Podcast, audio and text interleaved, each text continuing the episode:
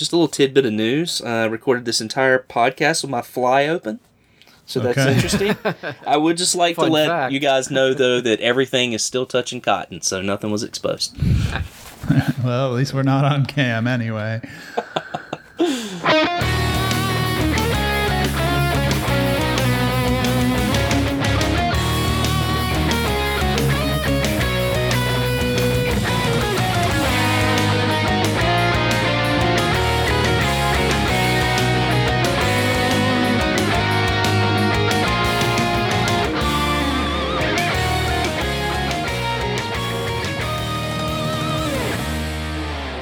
You are now listening to the RF Generation Playcast. The Playcast is the place where the Single Banana and I, Grey Ghost 81, discuss the monthly community playthrough games selected by us and shared by a community of gamers on rfgeneration.com and social media platforms like Twitter.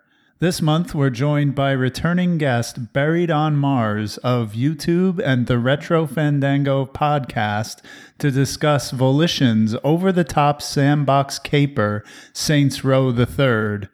The game may be pure mayhem, but the conversation is measured and respectful. Mostly. You can listen to the show on iTunes and Podbean, or just visit rfgplaycast.com.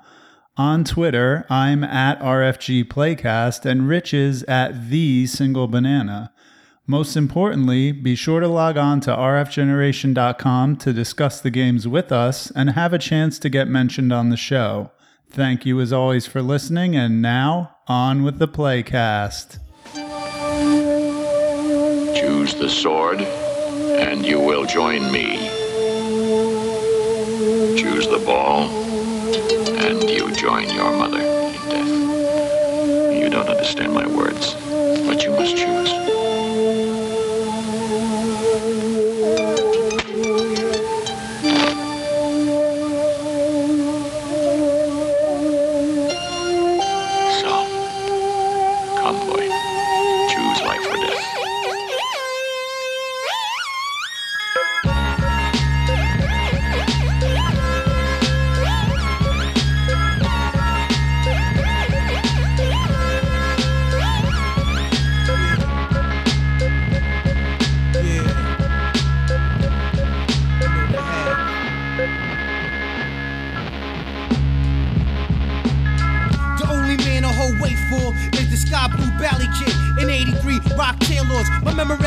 Tape decks, my own phone sex. Watch out for Haiti bitches, I heard they throw hex. Yo, whole platoon is filled with raccoons? Corner sitting wine, niggas sipping apple boom. This ain't a white cartoon, cause I be fucking crazy space. The kid whole white like Black's rock, ashy legs. Why is the sky blue? Why is water wet? Why did Judas rat the Romans while Jesus slept? Stand up, you're out of luck like two dogs stuck.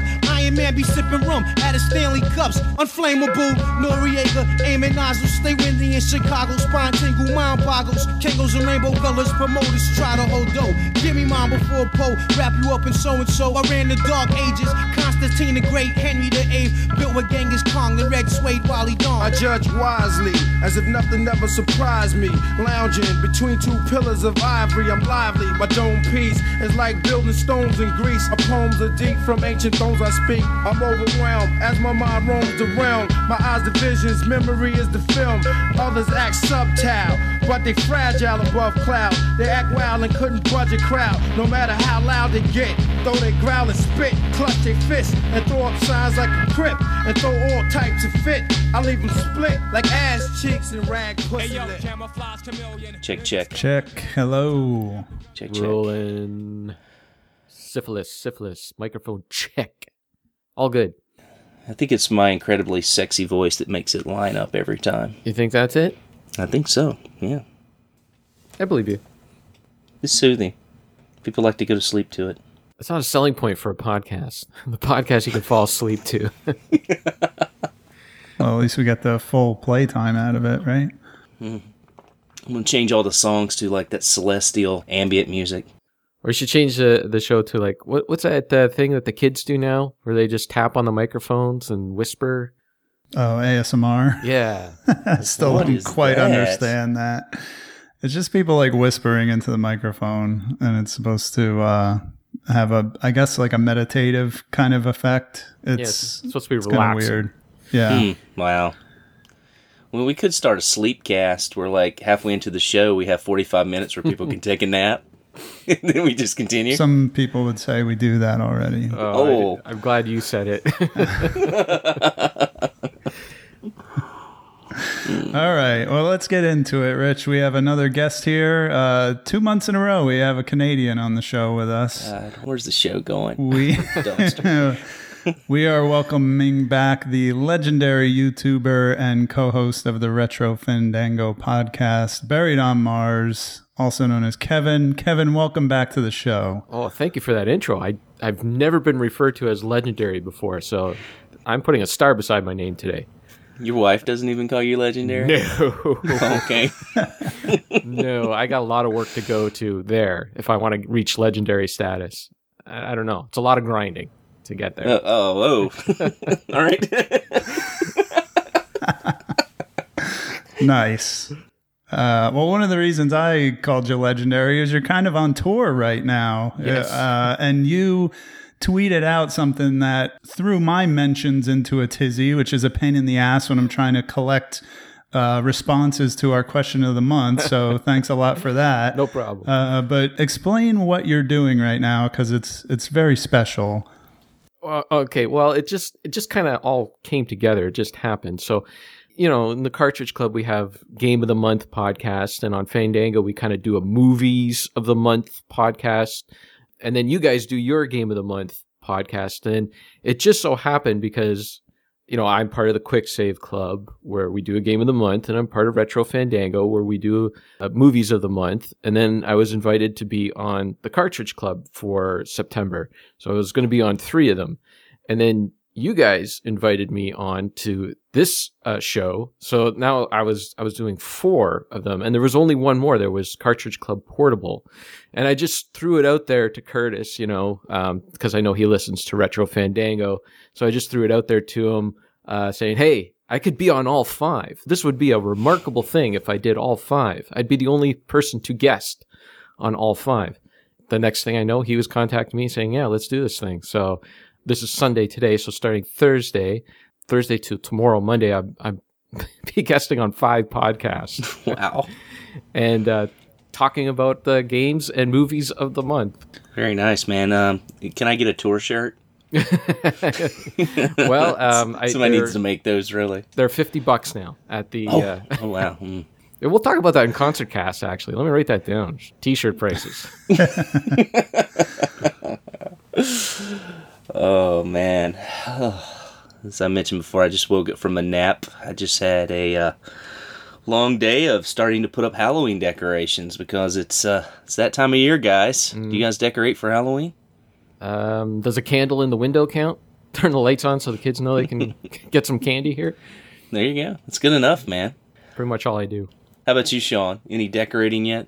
No, no decorations, but we get tons of trick or treaters where we live. So that's really awesome. It's one of my favorite nights of the year. You know what the ironic thing is? Is we maybe get six trick or treaters the whole time, and I have all this Halloween stuff and just got a fog machine. Oh, so I like do it up, but you know it's kind of more for my kids. So uh, and we have fun with it. But um, you know, every year the wife and I do this October Film Fest where we uh, get our friends together and watch one horror movie every week, and we're starting on uh, Wednesday of this upcoming week, and uh, just want to kind of go over our lineup. And if you've seen these films, you know, please uh, put a response out there on social media and talk to us about them. The first is The Burning, and then uh, October 9th, we're watching Grabbers. Do you guys know anything about this film? no. No.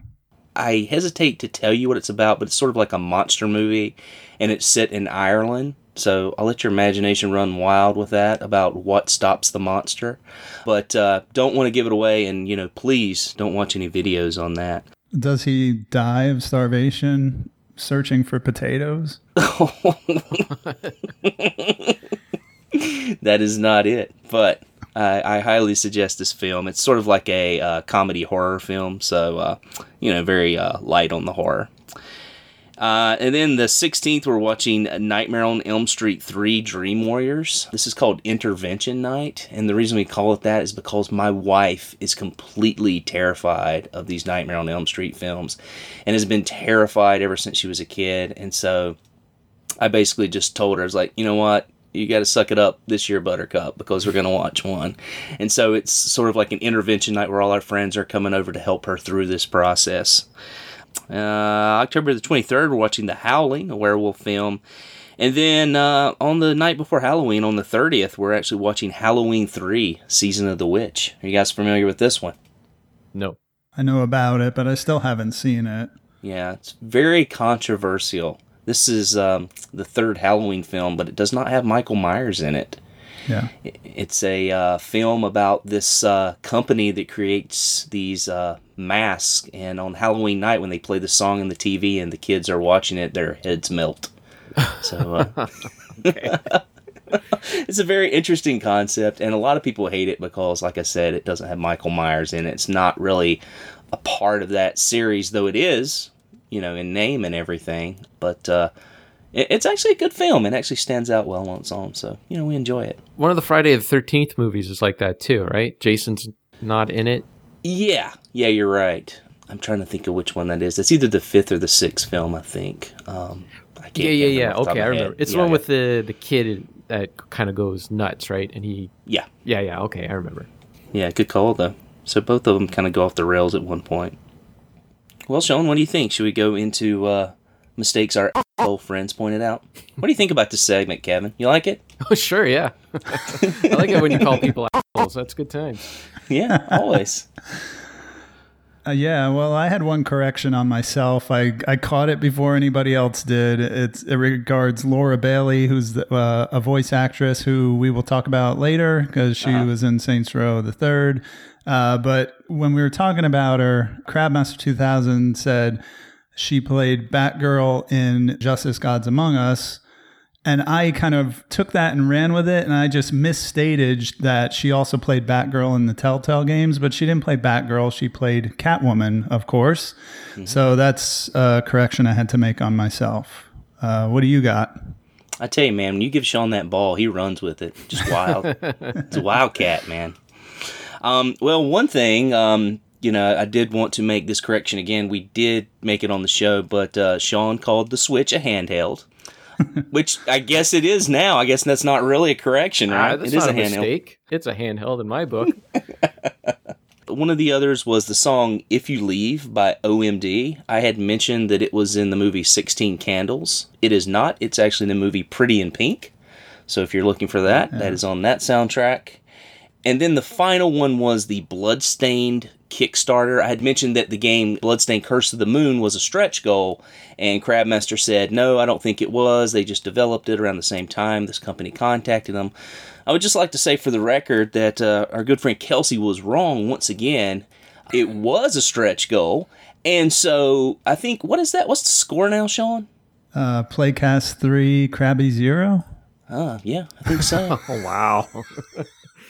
Getting some shrapnel there, Krabby. yeah, we'll just roll it into Collector Cast Zero. So uh, yeah, we'll just uh, There you go. we'll make the whole group take the uh, the blunt Oh, of that. Shots fired.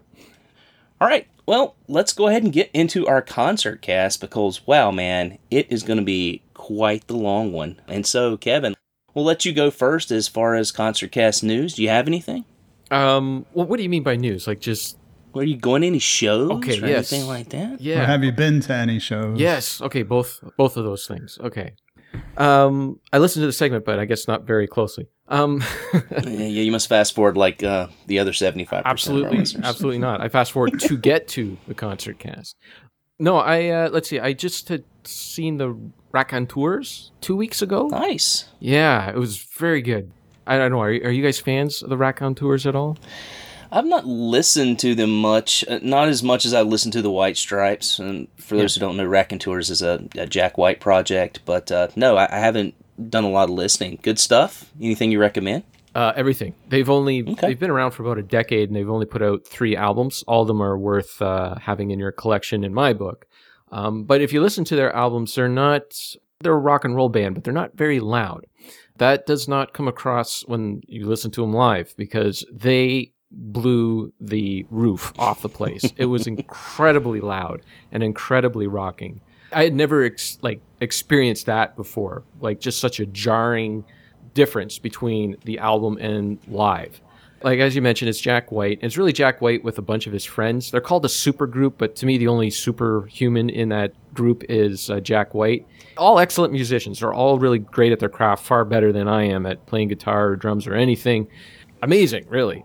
But Jack White is, um, you know, a virtuoso. He is just Yeah. that step above the others. And when he starts playing on the guitar, or he starts playing on the keys, or singing, you know, it, all this music is from him, right? He's really the main songwriter of the group, and it just all comes out. And oh man, it was a fantastic show. Quick show, very fast. Um, Jack White insists on that you lock your phones up or not bring a phone into the show. Uh, you actually have to put them in a, a bag and they lock up the bag and you carry the bag around with you with your phone in it for the, the whole show. It kind of sucks, but thankfully Sarah was with me so I can just put it in her purse. You know, I do appreciate that because you're not constantly watching the concert through someone else's phone or they're not, you know, people aren't messing around with the phones or anything like that. And that might have contributed to it going fast because I wasn't checking the time. I, I couldn't check the time uh, once, but it flew right by, even though they did a full two hours because I looked at the clock when the show was done. But before you know it, they were into the encore stuff. They also had a really good opening act called, um, oh damn, it was Olivia, Olivia something. Anyway, she was kind of like a surf rock punk vibe, and uh, I've been listening to her a lot too. I put her on my Spotify playlist, and uh, that was good stuff too. So I kind of discovered a new band. That's always nice, isn't it? Yeah. Because, you know, a lot of times the opening act just sucks.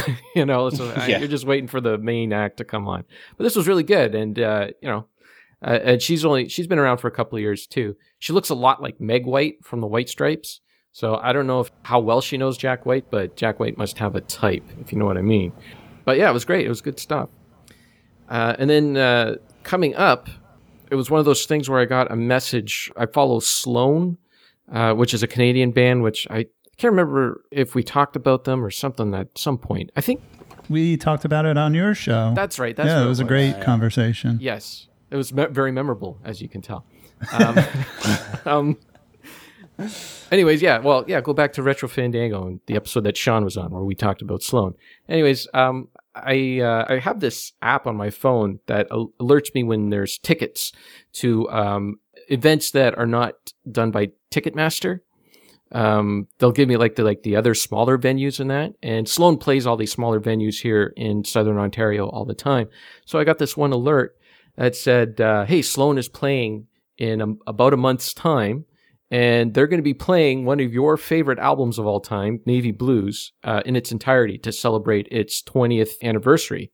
I thought, "Wow, this is great. This is a show I think I definitely want to go to." So I clicked on it, and I was able to score tickets for the second row Wow, nice. so it's on the left side of the stage. And when we went to see Sloan last year, Sarah's favorite band member is Patrick. Um, I'm not very good with the names of the band members. Patrick is her favorite. He had some family emergency and he couldn't attend that show. He actually missed like two weeks of shows. So she was a little disappointed. She was happy to see Sloan, but she missed her guy. But uh, where we're seated, uh, we are going to be like well, I guess a a seat away from Patrick. If he makes this one, if he doesn't have another family emergency, which hopefully he doesn't. So um, I'm ex- really excited to uh, to see that. It looks like too like it's the kind of venue that doesn't have, you know, like how a lot of these places they got this big security gate right at the front row, so you're actually like a few feet away from the band, right? This place doesn't look like it has that. It looks like you can get right up to the to the stage. So yeah, those are my two concerts for this year. Yeah, cool. My only reaction to that is um, you mentioned that the Raconteurs are a super group. I mean, they are no damn Yankees, but uh, who is? well, who right? is? this is true. All right, Sean, you got anything? Actually, I got a bunch. Can I go last? What do you got? I got nothing, man. Okay. Well, I guess I'll go then. Uh, I actually have three shows to report back from that I went to, and I have four new sets of tickets to talk about. What Uh, is I- going on? I think 2019 is going to end up being the year that I go to the most shows in my entire life thus far. It's it's amazing and it's awesome and I kind of appreciate the concert cast segment of this podcast for the reasons of just documenting all these shows that I go to and a little bit of just recounting what went on at the show. It's a good way to record these memories, uh, besides just putting a couple pictures on Instagram or whatever, which I also do mainly for my own purposes of remembering shows that I go to. So, anyway, uh, two weeks ago, I saw Shonen Knife for the third time. They were amazing. And speaking of opening bands, it was one of the most fantastic things I've ever seen. I went to this new place. It's called the Empire Control Room uh, downtown Austin. I'd never been there before. And I thought it said doors at seven, but it was actually the show starts at seven. And somehow the show started like almost on time. It was very strange. So I got there just a little bit after seven, and the show was just about to start. It was a very small crowd and the opener was a part of this Japanese superhero band called Peelander Z that I don't know how I didn't know they existed because they're like this theatrical Power Rangers type of group that they're from Japan. They formed in New York and now they're based in Austin. Sadly, it wasn't the whole band, it was just one member named Peelander Yellow who was opening the show.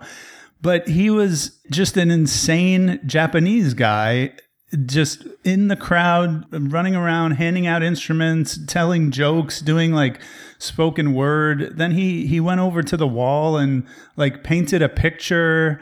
It took him probably like 20 minutes of just shenanigans in the crowd. And I'm talking like on the floor with the people who had gotten to the show on time. So like 30 people, right? And he's just like grabbing people and people are taking pictures and he's like yelling out like, "Hey, okay, what's your Instagram? You know, tag me and take pictures of everybody." It was just so crazy and awesome. Finally, he ends up playing two songs, right?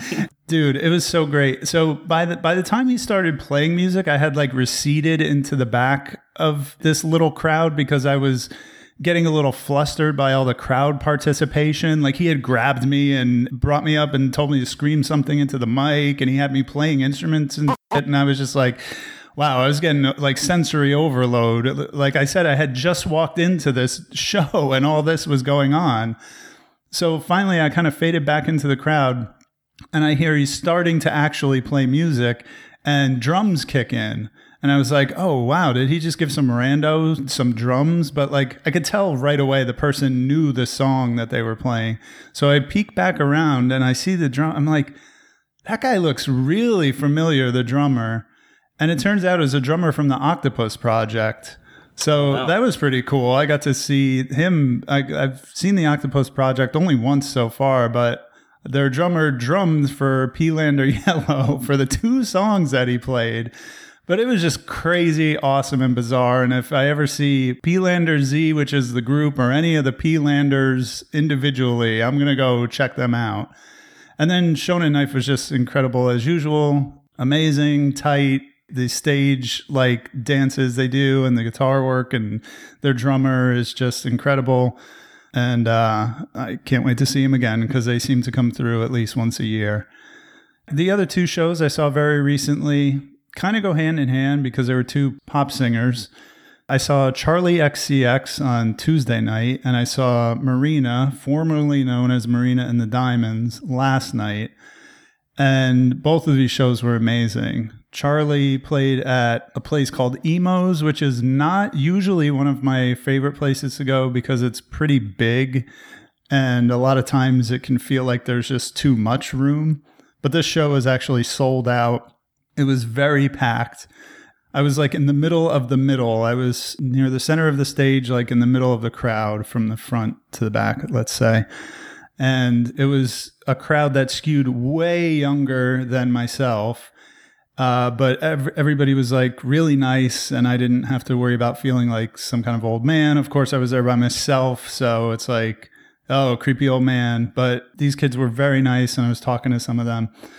And Charlie just came out and she has a new album out that came out like two weeks before this show. And I didn't have that much time to digest it. And for a while, I was getting scared that, oh man, this album just like really isn't clicking with me. I'm not sure how much I like it. And it's just like, it's getting critical raves. Everybody is loving it. It's the future of pop music and all this. It's, and I'm just like, oh, what is it about it? I can't get with it. But then every time I listened to it, I liked it a little bit more, and certain songs started to stick with me. But it was just one of these cases that seeing her live and seeing her come out on the stage and just perform all these songs with gusto and passion and just jumping around, dancing around. Her whole set was by herself. And she has tons and tons of features on her newest album and her past couple of albums, but she didn't bring anybody out.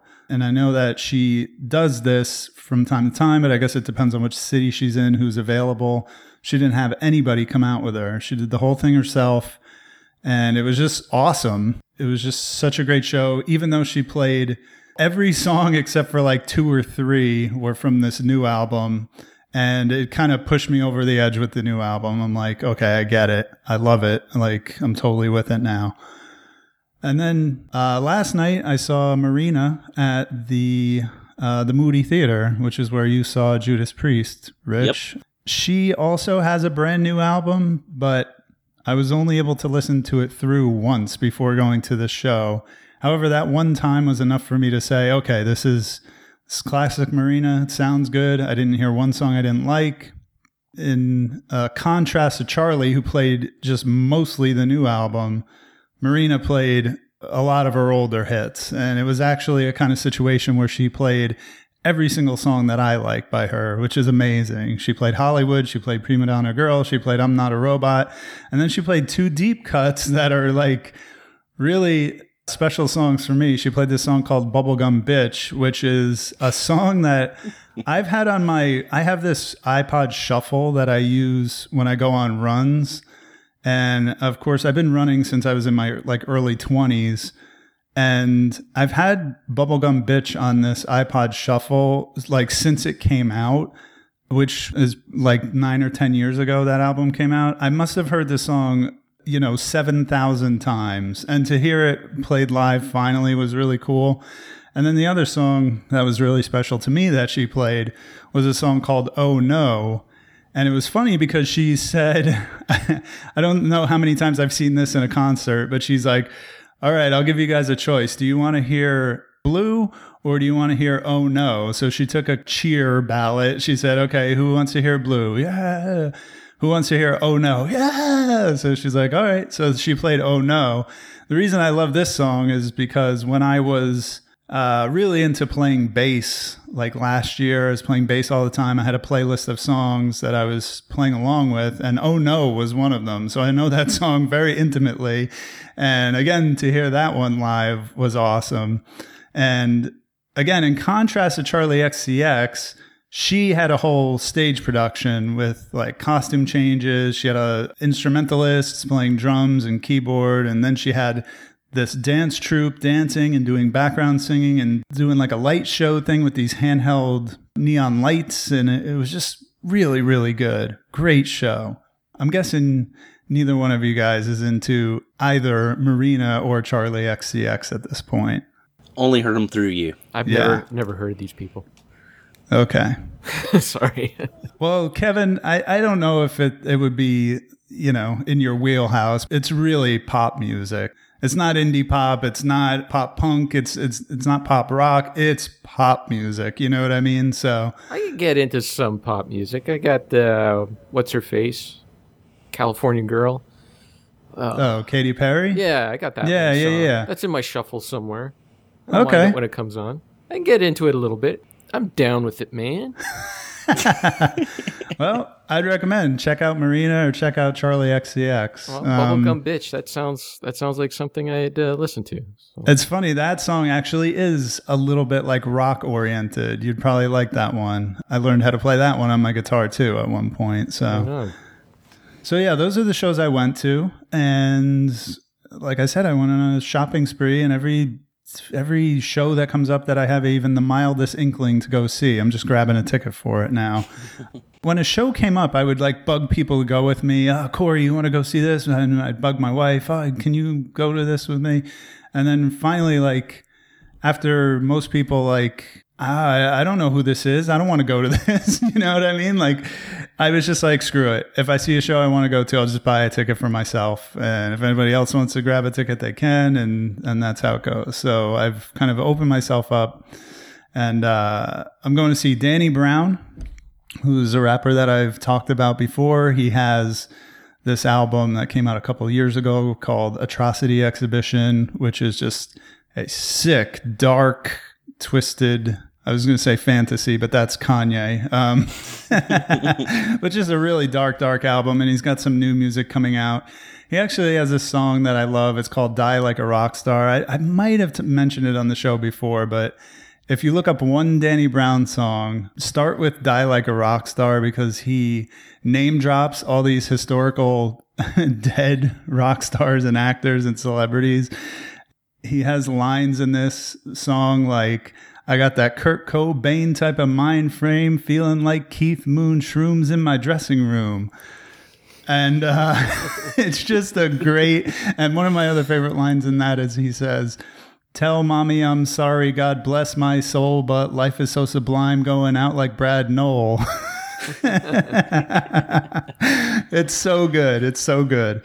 I also got tickets for the Get Up Kids again for the third time. I'll be seeing them they came out with a new album this year. It's their first new album for a long time, like 10 or 12 years since they made an album. It's not great, but it's not bad. So I'm just excited to see them again. Hope they don't play too much of this new album and play some of the old stuff, but I've been spoiled the last two times I saw them. They only played old stuff, so I'm willing to hear some of the new stuff live going to see La Dispute, who is a band that they're kind of like a post-hardcore, poetic, spoken word, screamo band, experimental. They have a new album. Just trying to get into it, like just now, like just got it today. Um, and it's pretty neat. But the reason I went to go see them is because Touche Amore is opening up for them. And I've talked about Touche many times before on this show great, great, great screamo band, and uh, they're opening that show. So grab the ticket for that. And last, but certainly not least, this is one of my favorite bands of all time, and this is a band that I think at least one of you is going to have to help me out here on. Like Rich, I'm sure you have heard of them. It's Sleater-Kinney. Yeah. Okay, so Sleater-Kinney, when I was growing up in the 90s, and by the way, their f- debut album came out in 1995 this is a band for me. Like, if you put a gun to my head, I would probably tell you they're my favorite band of all time, depending on what the weather is or what the, you know what mood I'm in. Like, they're so high up there for me. It really can't be understated. They're one of those bands. Talked about this before. It's cliche, but when people say this band saved my life, this band got me through some really hard times, like I don't know where I'd be without them. Like that's what Sleater-Kinney is for me. Like beyond question. They took a long hiatus in around 2005. Luckily, uh, at the time, I had seen them live twice. I saw them in 2002 and 2003, I think. And then they broke up, and it looked like they were broken up for good. But then they reunited in 2015. They came out with a, a really good comeback album called No Cities to Love. And a lot of people will actually know Carrie Brownstein from Portlandia if you don't know, she's in Sleater-Kinney. She's the lead guitarist and one of the singers. Uh, she's also like a personal hero of mine. I was always just in love with her when I was a kid. She's a hero of mine uh, for her guitar playing or singing. And then she, it was just so awesome to see her do this Portlandia thing and just get super famous. And now everybody knows who she is. And it's, it's just awesome. I just read her book too, her memoir. Uh, that's really good, but it's very, very focused on Sleater-Kinney. Uh, has nothing to do uh, with Portlandia, just like a fleeting mention at the end of the book. So if you're into Sleater-Kinney, definitely read the Carrie Brownstein book. But the thing that's interesting about seeing them is that they just came out with an album called The Center Won't Hold. And this album is really perplexing because it's not good as a Sleater-Kinney album. There are some really good songs on it, and I think there are some really bad songs on it. And the album was so I don't know if bad is a word, but the album caused their drummer Janet Weiss to quit the band. Wow. So the the Wow. yeah, so the album is produced by St. Vincent, Annie Clark, um, and you can tell her her influences all over the album. The problem is Sleater-Kinney is known as a guitar band. They're a trio. They're a rock trio, two guitars and drums, and the two guitarists are singing with each other. So to hear a, an album from them that's like synth pop, and to hear them go the route of so many like Tegan and Sara and like Taylor Swift before them, just bleeding into that like pop realm. A lot of people don't like it, and I don't know how I feel about it. But when I listen to this album, there are no songs on it that I can skip. Every song has something that like hooks me in. So I'm going to be very intrigued to see this show and to see what they're like. And also just to catch them one last time because I think they might want to hang it up after this tour because they lost Janet. She's one of the greatest drummers of all time. And she ended up quitting the band over this record. I have this feeling that they're going to retire after this tour. So it'll be good to catch them one last time. Uh, I'm really excited about that. Even though the album's weird, uh, I'm looking forward to seeing them. So yeah, that's that's all I got for now. But at one point, like earlier this week, I had like nine sets of tickets on my refrigerator for for all these shows that I'm gonna go to and, or that I've been to recently.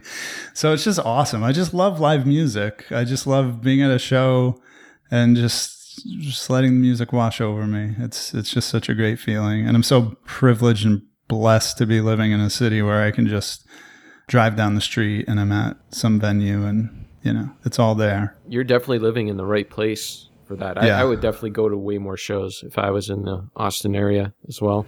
Me too. It'd be dangerous if I lived out there for sure. Yeah, I can I'm tell you that. totally Um, spoiled. I got, I got a question for you, Sean. When you're going to these sho these shows and these venues, it's not like through Ticketmaster. You're not going to like big arenas and paying hundreds of dollars, right? It's probably like twenty dollars a show or something.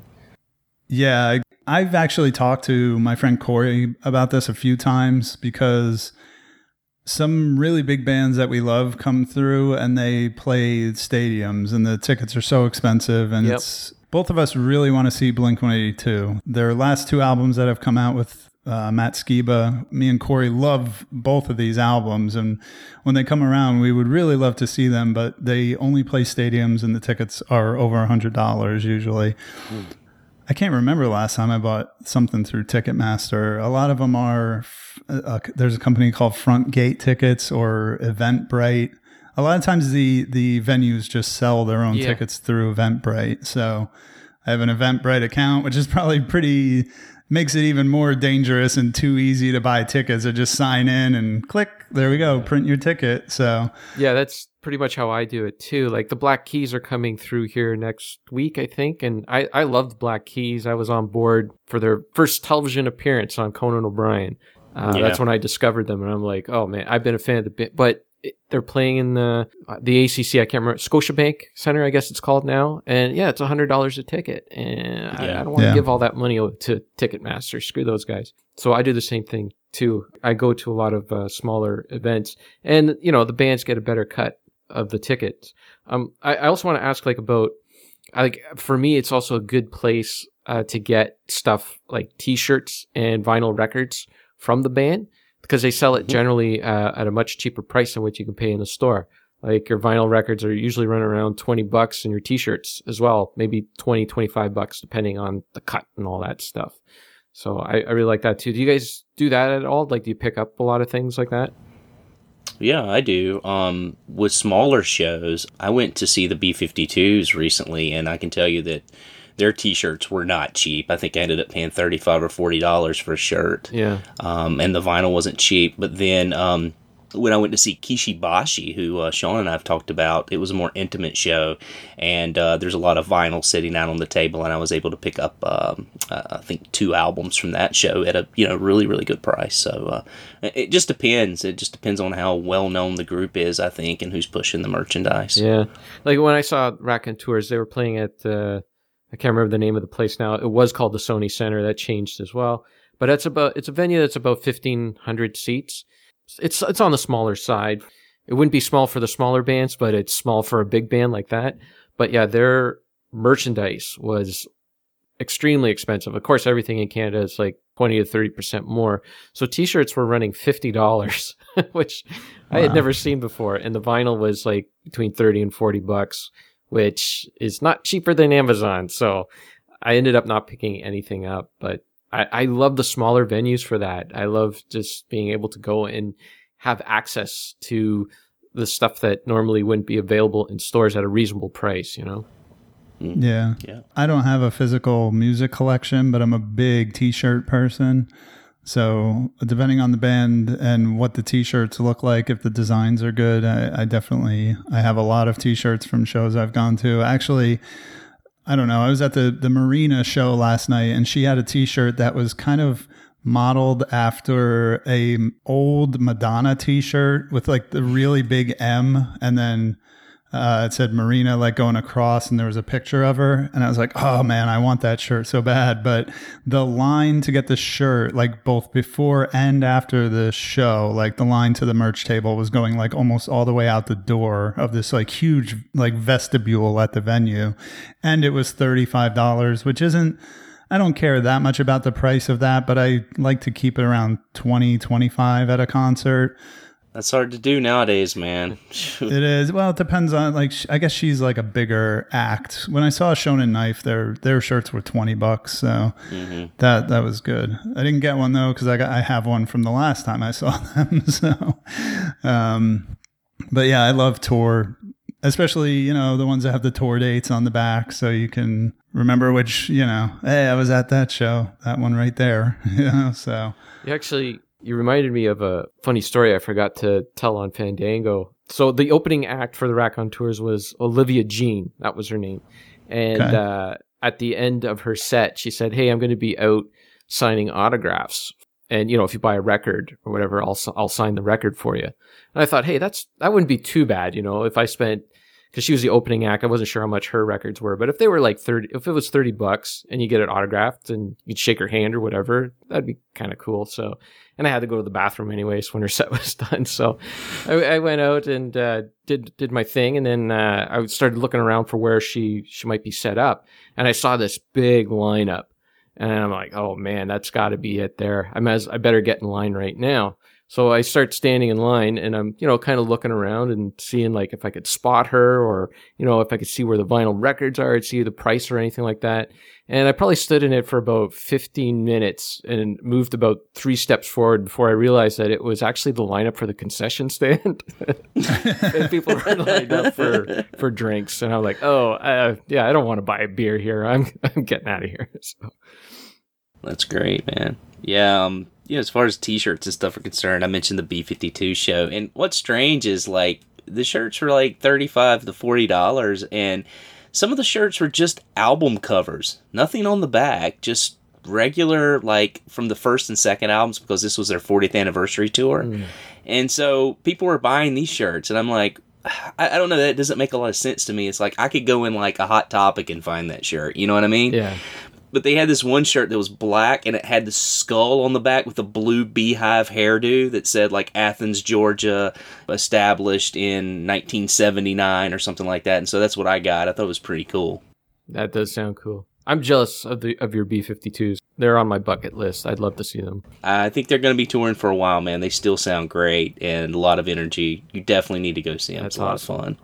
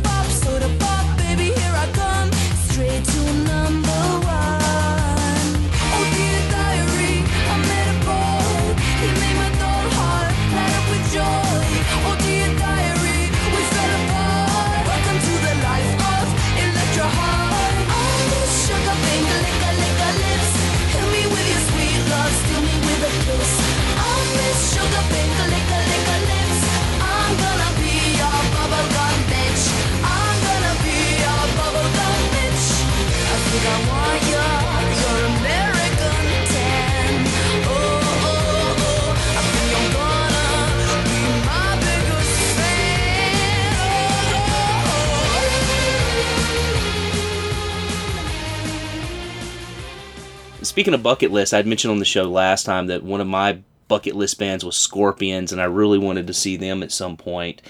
And unfortunately, we had a lot of sad news since our last podcast. Uh, a lot of artists have passed away, and one of those uh, artists was definitely on my bucket list. And Kevin, I know you and I think Sean as well are big fans of the Cars, and to uh, hear that Ric Ocasek died is uh, really heartbreaking to me. It's one band I never got to see, and uh, if you were to ask me who my favorite band from the '80s was, it would be the Cars, hands down. Such a great lineup, so many great hits. Well, if- I could just be an asshole for just a second and correct you, Please uh, do. Rich. It's Ric Ocasek. That's how you pronounce it.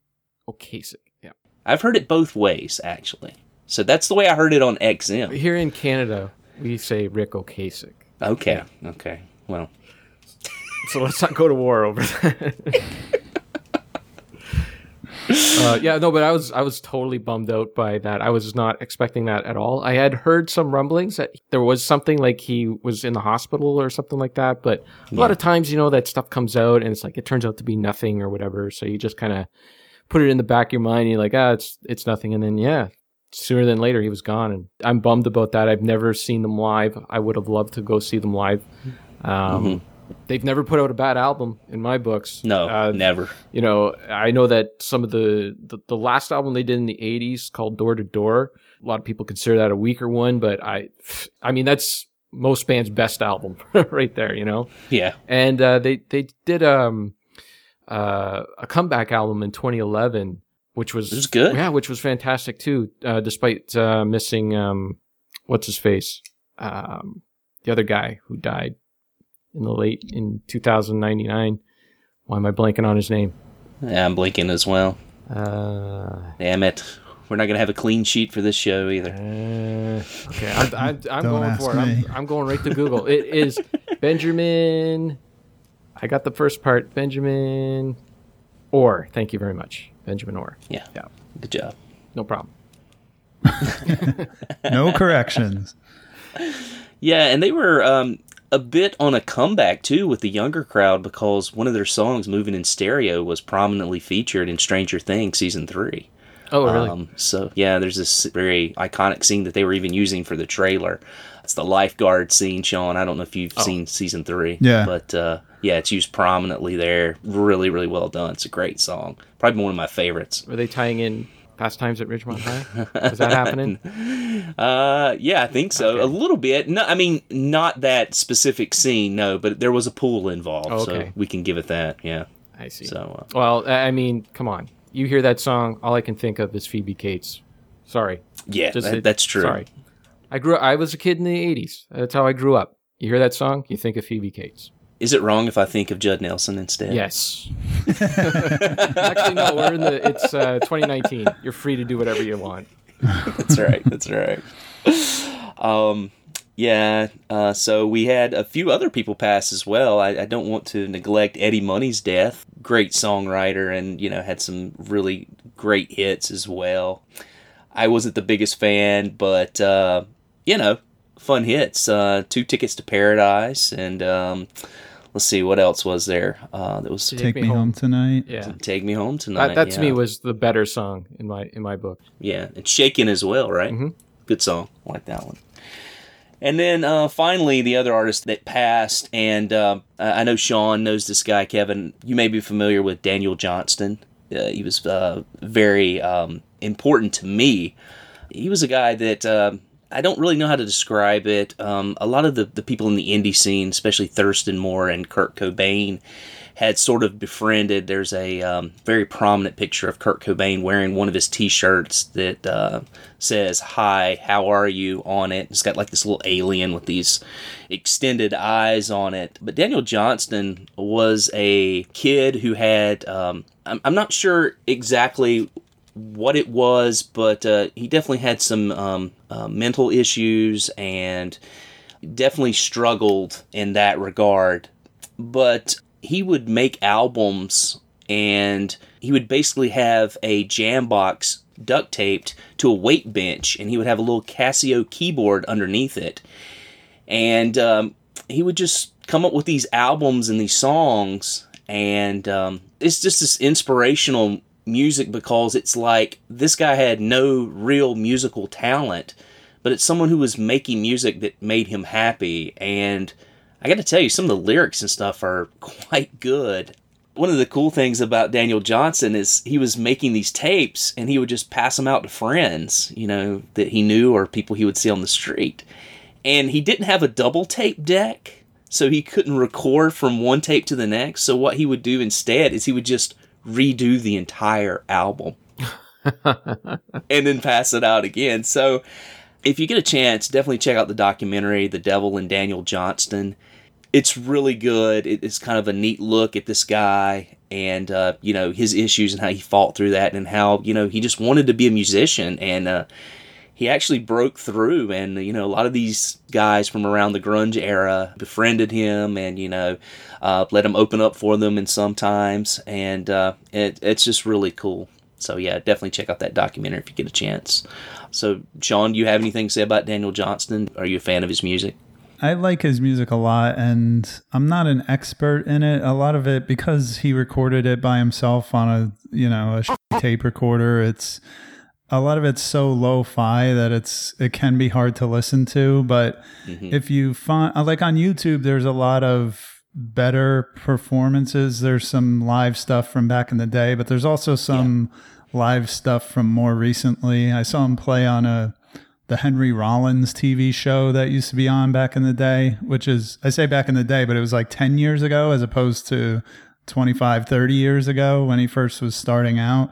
And the sound quality is much better. And uh, his music, it just has a really haunting quality. And I was listening to uh, one song, I forget the title, but it's like, I think the title was something like The Story of the Artist or something.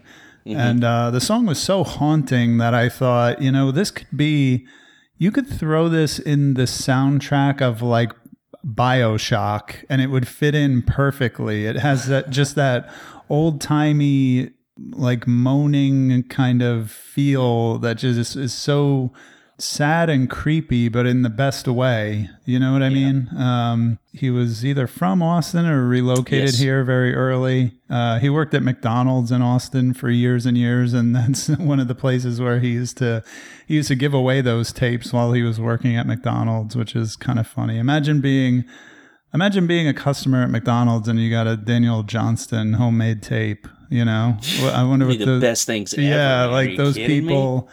They didn't know what they were a part of at the time. I, I would imagine. So yeah you know, I love rock and roll trivia. So to have a guy, and I hate to spoil this, but there's a part in The Devil and Daniel Johnston where he's his father was an amateur pilot, I think, and he's in the mm-hmm. plane with his dad. he pulls the keys out of the ignition and throws them out of the plane window, and and the plane goes down. I can't even fathom, like, I can't even think what that would be like and what kind of mental state you would have to be in to do that because it doesn't seem like he's trying to like murder suicide, you know, his No, father, but it, but it wasn't that. Like, he just had these demons, man. Like, I, I don't know how to, how to describe it, you know, you just really gotta, gotta get to know him and listen to his music. and, and I'll quote that scene actually. Um, they interviewed his dad about that scene, and they said, uh, "What made Daniel do it? Did he think he was Captain America?" And he says, "Oh no, he thought he was Casper." he goes, "That's why I chuckled Yeah. about it." He had a lot of songs about Casper.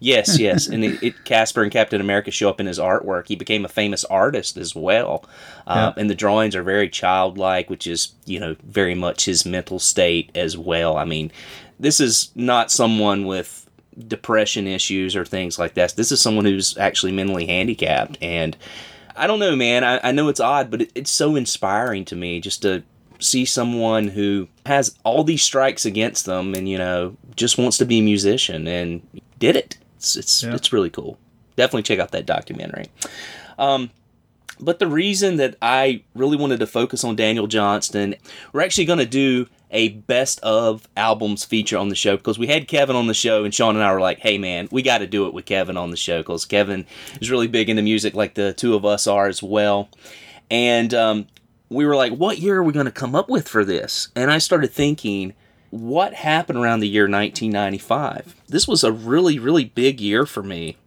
because in January 8th of that year, I was at home at night. I had gone to the store earlier that day and picked up a sleeve of Memorex tapes, you know, the clear ones that have the yellow and pink on the oh, outside. yeah. You guys remember Oh those? yeah.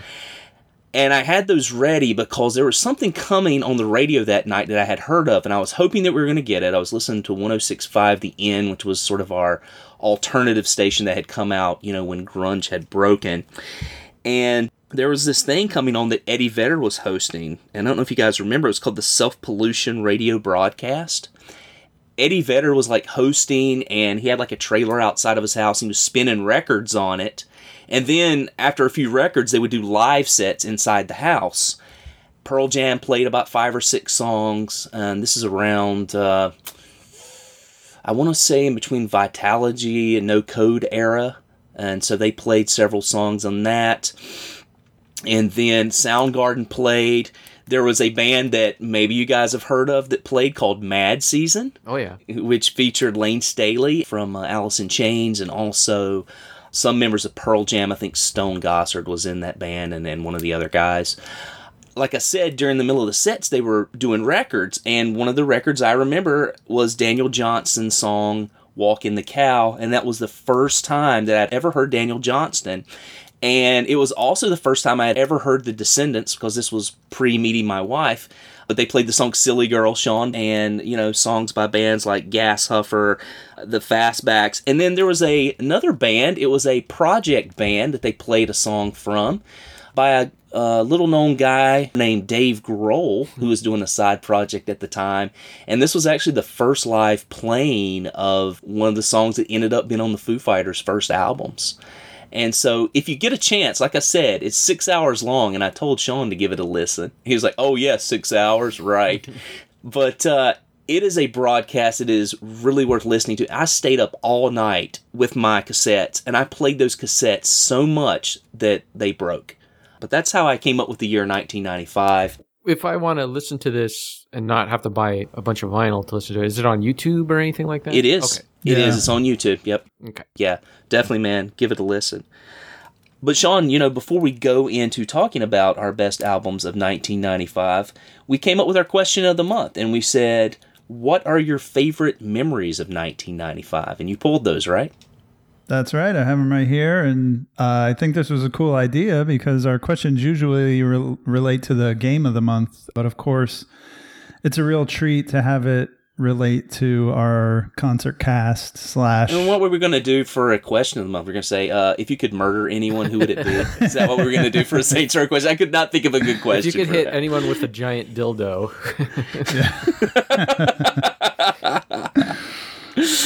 No, this this was good because you know, pending that our audience was all alive and has memories from 1995. You know, there's no no super youngins uh, in the audience, but uh, I thought this was really a good one.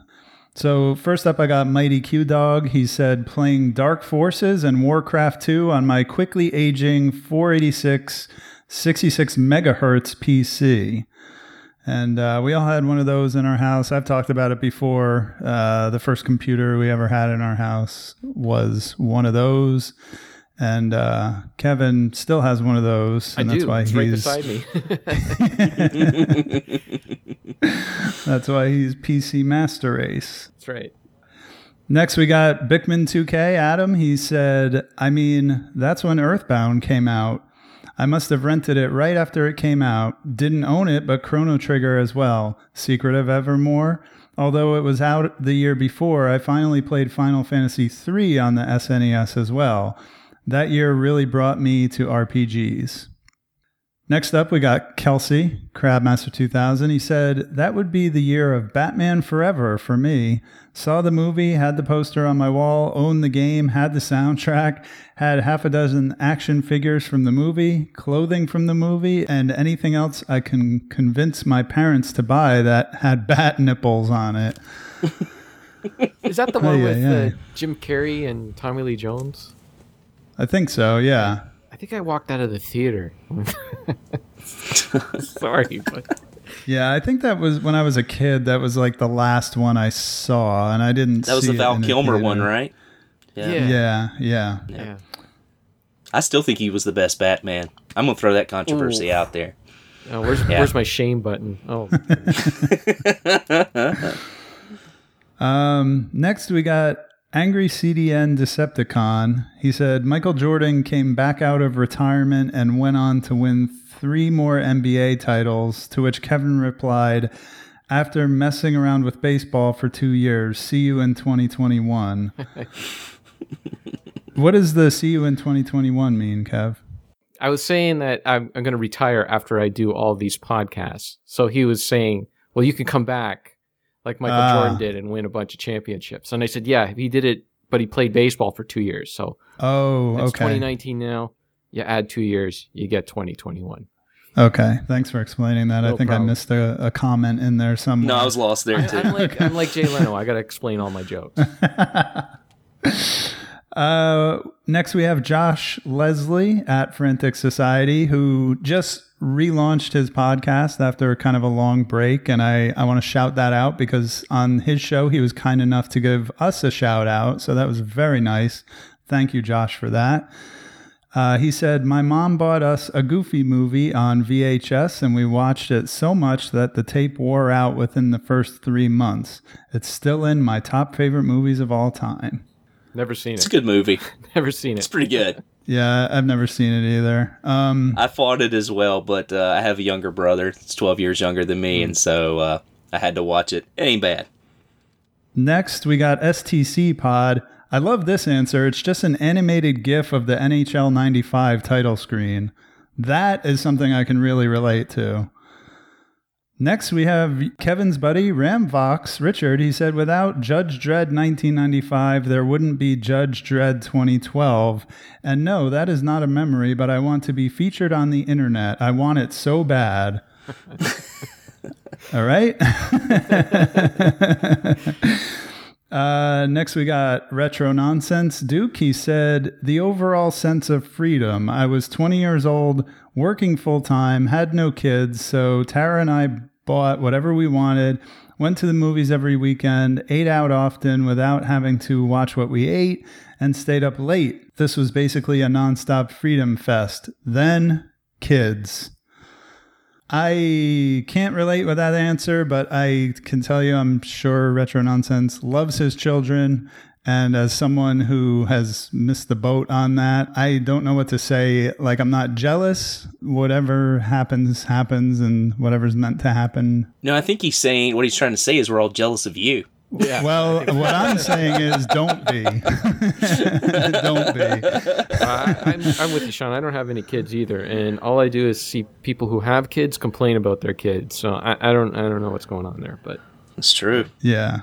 I'm sure they love them, but they hate them too. So I, I.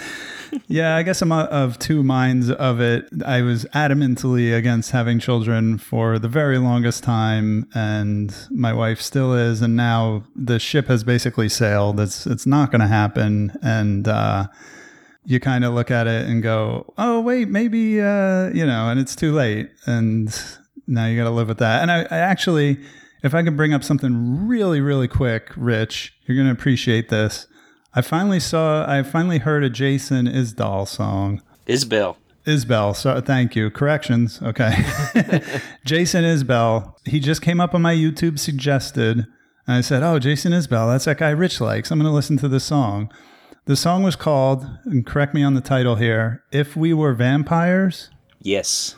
This song, dude, hit me so hard. Uh, Like, what a great first Yeah. song on a personal level to hear from this guy. It's just about a childless couple and how one of them is going to die before the other one does. And it's, it's making the guy sad. And he says, One day you're going to be gone and I'll be alone, or I'm going to be gone and you're going to be alone. Oh my God. This thing hit me like a sledgehammer, dude. Yeah. Um, one of the lines in there is um, maybe time running out is a gift. Um, and he says, "I'll work hard to the end of my shift." Is is the line, and uh, yeah, I mean, it's this affirming album is that the reason that love exists is because we're so limited in our time on Earth. If we didn't have that limitation, then we wouldn't have this, you know, love between each other. it's beautiful, man. He is amazing, as I've mentioned on the show before. Amazing lyricist, and uh, the next song you should check out is called "Elephant." It's about one of his friends dying of cancer, and it will completely break you. It's it's an amazing song. So uh, that's the one that the guy actually played in Austin when we were in that bar. So yeah, definitely check that out. And Kevin, if you hadn't heard of this guy, man, um, do that. He actually played in North Carolina on Friday night, and uh, one of my friends didn't tell me about it. It was um, up in the uh, western part of the state at a brewery. I would have loved to have gone seeing him again. Anyway, but thanks for bringing that up, Sean. I'm glad you enjoyed it. Yeah, it was so good. Uh, but let's get back on track with our memories of 1995. I'll give you my wife's first because hers was kind of funny. She she said, "I don't remember 1995," and uh, she said, like when she was in high school, that was around the time that she discovered alcohol and marijuana, and I was like. Do you want me to say, are you okay with me saying that on the show? And she's like, Yeah, I don't care. Like, I guess it's kind of funny. She said, I remember Mother Teresa died that year. And I was like, the question is favorite memory. And she goes, Well, that's my only memory. and I was like, All right. and for me, mine is just, it's really related to the music. And I have something kind of similar to the Eddie Vedder broadcast, Rich. You'll remember the the MTV show called 120 Minutes. No, I don't, man. I did not have cable growing up. Oh, I didn't oh, even have a computer like you guys.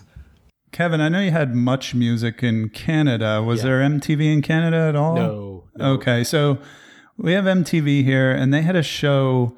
It played on Sunday night, like in the middle of the night, like midnight or 1 a.m. And it was a two hour long show that they played alternative music videos.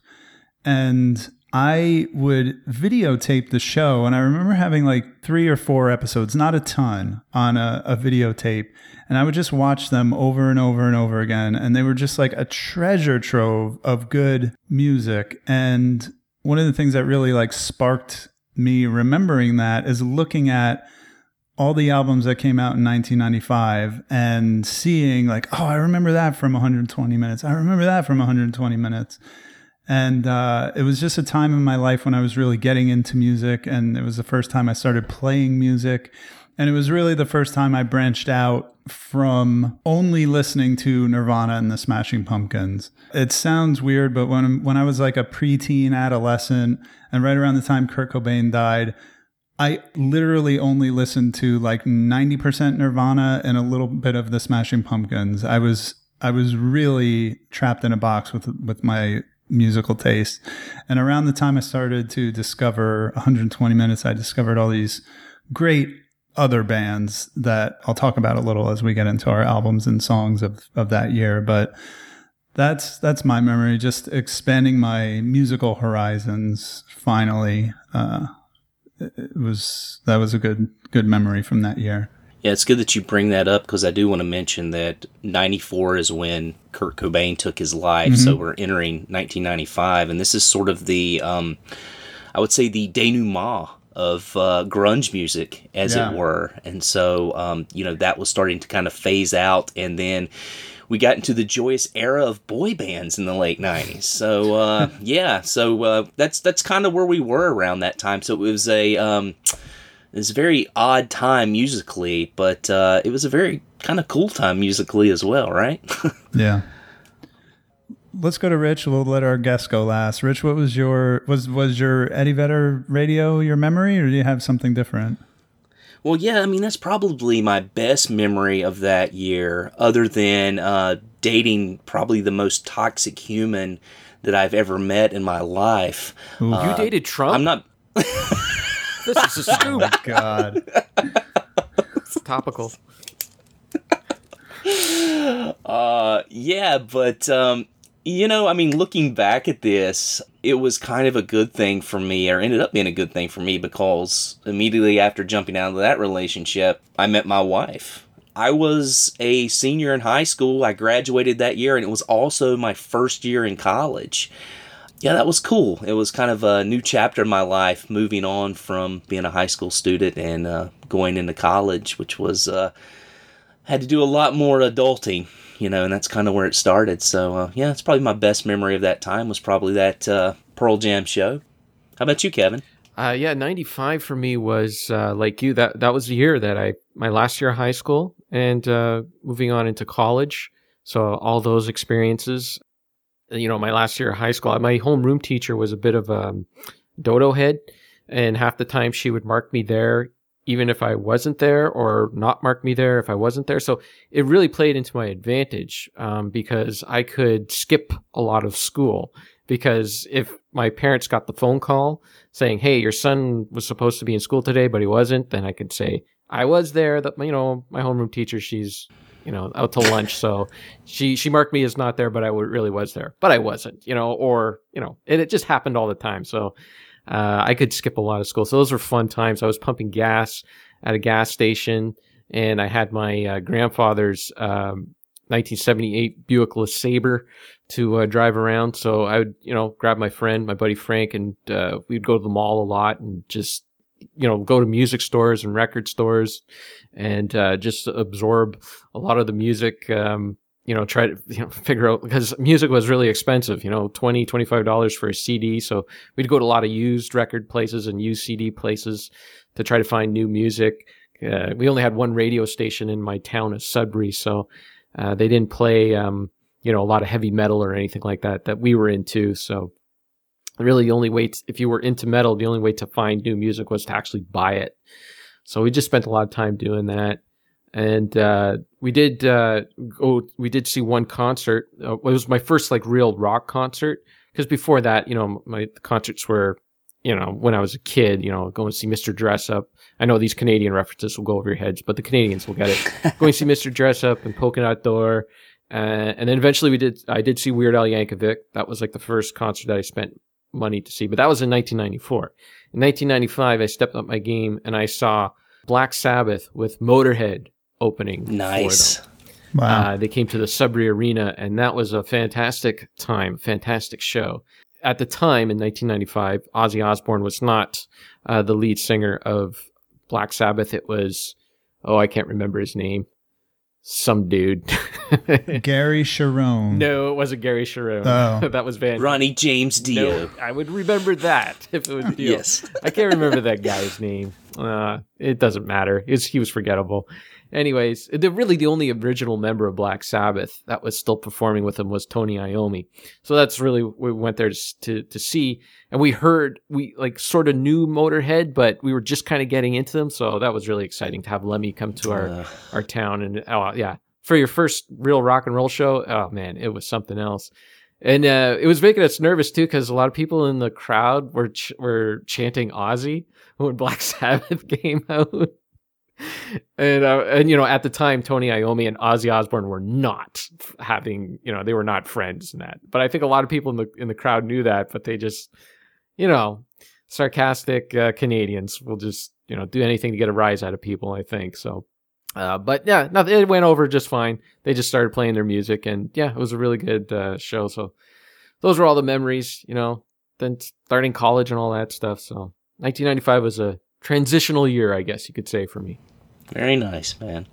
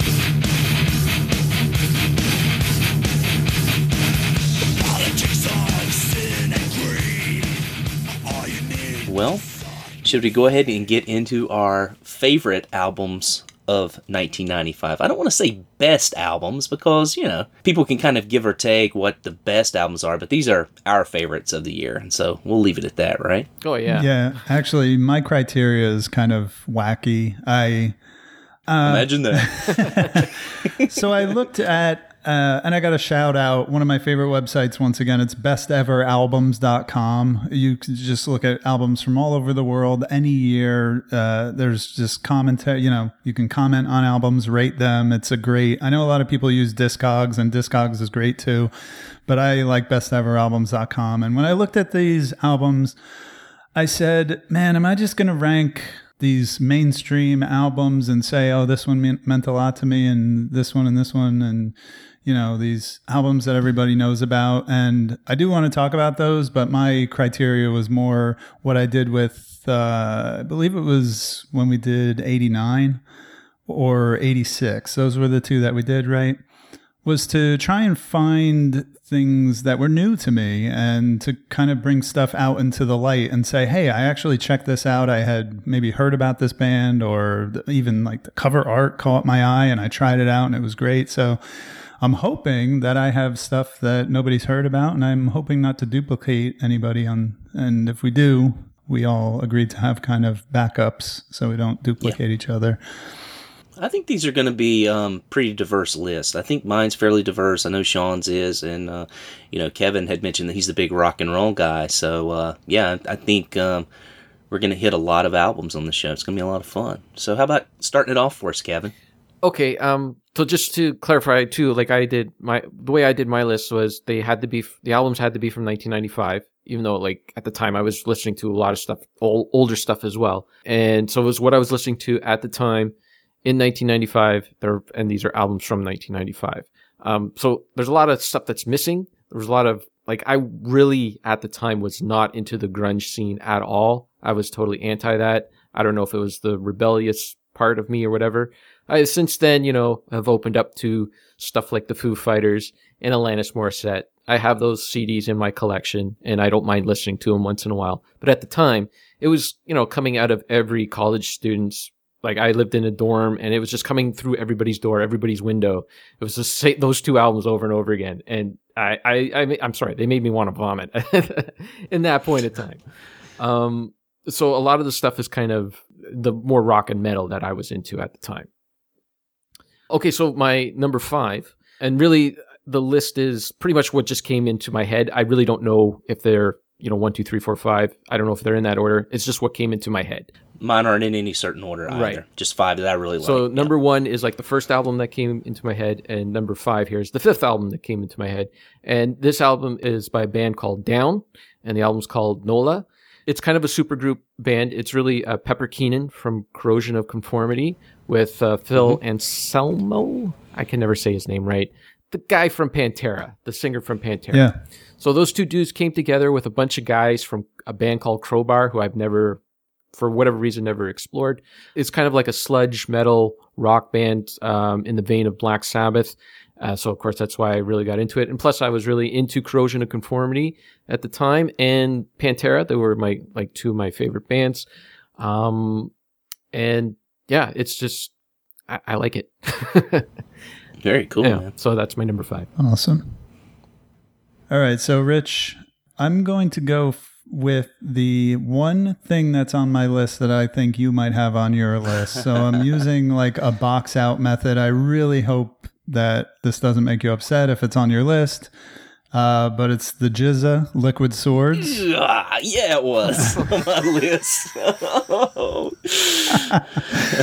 Uh, I'm sorry. no, Uh, dude, it's, it's You want me to swap something else out? I have No, an no, no, no, no, no, no, no, no, no. Go with it, man. That's great. That's awesome. All right. I, I'm just happy that someone else really appreciates and loves this album. So I, I thought this wouldn't be on any list. Yeah. So, I mean, I didn't get into Wu Tang like until way later, like almost kind of recently, to be quite honest with you. And, uh, you know, Enter the Wu Tang is considered one of the all time great rap albums, especially if you're from the East Coast like I am. Wu Tang is a New York group. But the, the GZA's solo album, Liquid Swords, it's I don't want to say it's basically a really good Wu Tang album, but it's produced by the RZA. It's got all the members of the Wu Tang are featured on it, and it's just super solid and super tight. I think the one thing that kind of distinguishes it from a Wu Tang album is there's no like funny songs on it. There's one, mm-hmm. there's a couple skits, one like particularly long skit, but there's it's a more serious album but it still has all the kung fu movie audio over it and all the references to you know kung fu movies and comic books and all this stuff you love about the wu-tang. And it's just like the flow is tight. The the rhymes are great. The wordplay is is great. And of course the beats you know the RZA's production is just amazing. So uh GZA the genius liquid swords that's the number 5 for me Yeah, I just want to put this out there for reference that um, the Wu Tang Clan's 36 Chambers was released uh, two years prior, 1993, and that album was a sensation, you know. But Yeah. I got to tell you, man, I prefer Liquid Swords to 36 Chambers any day. And so if you're out there and you love 36 Chambers and you've never heard Liquid Swords, you got to get that one. Like 36 chambers has that darkness to it but it has more fun and joke songs on it but liquid swords is just pure like it it, li- it lives us to its name as a sword it just cuts right to the cuts to the chase you know what i mean Yeah, yeah. so Can I ask a question? Sure. Um, I heard the word Wu Tang in there. Is this so? This is hip hop. is that what this is? Oh my god where did we find this guy dude grandpa go back to what the hell? What is it? I, I don't know what this is. the wu-tang clan They're, they're Come not hip on. hop. they're nothing to f- oh. with i'll tell you that They're hip hop, right? yes. Okay. yeah So is this a Wu Tang? legendary new york city rap group the wu-tang clan But you said okay. So, so wait, what's the name of the album? So the album is Liquid Swords. The artist is the GZA, who is a member of the Wu Tang Oh, okay. Clan. See? GZA, Jizza. Okay, see, these Yeah. are legit questions. I don't know this. I'm stuck. In, like, look, Sorry, I didn't mean to put you down. I, I, I guess It my, was huge here. It was really huge in Yeah, the States. my yeah. my uh, America centric privilege is showing because I think everybody knows about the Wu Tang. oh no, they're. sorry I'm, about I'm pretty that. sure they're big here in Canada. I'm just out to lunch when it comes to hip hop. I have no. It's it's just not my bag. You know. I know uh, who's those guys. Uh, uh, Cypress Hill, Insane in the Membrane. I like that one. Yep. Yeah. okay. That's a good one. I saw Cypress Hill in concert, and I saw Wu Tang open up for Rage Against the Machine, which was Oh. a pretty neat I, show as well. I would definitely go see Rage awesome. Against the Machine. All right. Well, let me go with my first pick. Uh, again, no particular order. And I was a little nervous about putting Sean in front of me as far as what our favorite albums were because I thought this was going to be the one that he was going to steal. Radiohead's The Bends is probably one of my favorite albums of all time, and it made my list uh, for top albums of 1995. The big songs on that one that got radio play were High and Dry and Fake Plastic Trees. But I gotta tell you, Fake Plastic Trees to me is probably the worst song on that album. It's so good. It's one that I can just play through time and time again. I know that most people are bigger fans of OK Computer, but I don't think it comes close to touching the Bends. Uh, some favorite tracks of mine are, of course, the Bends, Street Spirit Fade Out, and Black Star. Just a fantastic album. Are you guys uh, familiar with this album? This might surprise you, but I don't really like Radiohead at all. All right. There you go, Really? Sean. See, you and I, man, we're together. Yeah, I kind I really like one song off this album. It's called Just. Yes, it's very That's on good, this too. album, right? Yeah, that I love that song, but when it comes to Radiohead in general, I'm actually not a big fan. So Yeah. uh, there you go. With all due respect, I know they're, you know, the most musical geniuses of all time or whatever. That's fine. I'm just not into it. And see, I don't agree with that statement. Anything past Amnesiac, I'm not a big fan of. They just went way political, and I fell out of love with Radiohead, honestly. So, you know, I understand. But if you haven't listened to the Bends or OK Computer thoroughly through, I would say give them a shot because they are fantastic albums. But yeah, a lot of their newer stuff I cannot get into at all. All right, Kevin, what's your next pick? Uh, number four is uh, an album from a band called. Well, they actually have three different names. Uh, for this album, they were called G slash slash Z. That's the a British way to say Z. So it was G slash slash Z slash R. and we called them Geezer because uh, my like my buddy Frank and I, we called it Geezer because it featured Geezer Butler from Black Sabbath, and uh, he kind of did like this solo project thing uh, called Plastic Planet, and so the name Geezer was kind of confirmed with his second album that they came out with a couple of years later when he when it was titled Geezer, and we thought, okay, yeah, that was just a funky spelling of the way Geezer, and then they came out with another album like eight years after that, and they called it GZR. So I don't know what the heck the name of this band is, but if it's Geezer, if it's GZR, whatever it is, their first one came out in 1995. It was called Plastic Planet. It's one of the heaviest albums I have ever listened to. It features Geezer Butler and his nephew, I think, uh, a guy called Pedro Howse. Uh, he's a guitarist. He's really only done these three albums with uh, Geezer. He hasn't really done too much else. And uh, Burton C. Bell, who was the lead vocalist for Fear Factory. And uh, yeah, it's a, a really rocking metal album. It's a little bit guttural, the vocals, but not too guttural. Um, and just some good hooks, some good riffs in there. One of the better songs in there is called Drive Boy Shooting, uh, which came out before, you know, all the shootings in schools and all that. So kind of if you look back at it now, it's kind of like, oh man, that's that's kind of a touchy subject now. But uh, in 1995, it wasn't so touchy because it was based on stuff that would just be imaginable to to happen uh, today. What brought me to it was because it has Geezer Butler and Black Sabbath, and we were big into Black Sabbath, so I gave that a lot of spins in 1995. Cool, man. I imagine you guys never heard of this, right? No, not at all. Good. I've heard of the person. I didn't realize that that was a band and an album. Yep. But sounds interesting. Yeah. I mean, the best part of this is having stuff to uh, put on the list to listen to later, you know? Yeah, like I got Yeah. I got Jizzy from the Wu Tang Clan. I got it written down here. All right, Awesome. Sean. Uh, so my next pick is the band is called Team Dresch, and the album is called Personal Best. This is their first album. They were a band from Olympia, Washington. Donna Dresch was the lead uh, songwriter and singer, I believe, of this band, and she ran a record label called Chainsaw Records. The album is just 10 really short lesbian love songs and it's like the whole album itself is like 24 minutes long. It's very intense. It's very good. It's very heartfelt. Uh, the guitar work is great and uh, it's just a really really good hard-hitting emotionally great album. And it's kind of cool because i listen to bands nowadays like Mannequin and Joyce Manor who make these Give me edit albums God. who make albums a lot like this where the songs are very short the whole album is very short it just packs a punch real quick and then it leaves its mark and then gets out of there. It doesn't overstay its welcome. So going back to an album like that that has that kind of feel when that's kind of what i've been listening to a lot l- lately is uh, that was pretty cool. So team dresch personal best Awesome, man. All right, for my second pick, I picked a band that was formed out of a big breakup. And actually, the two that were split from this breakup both put out albums that year, but I chose one of them. And uh, the original band was known as Uncle Tupelo.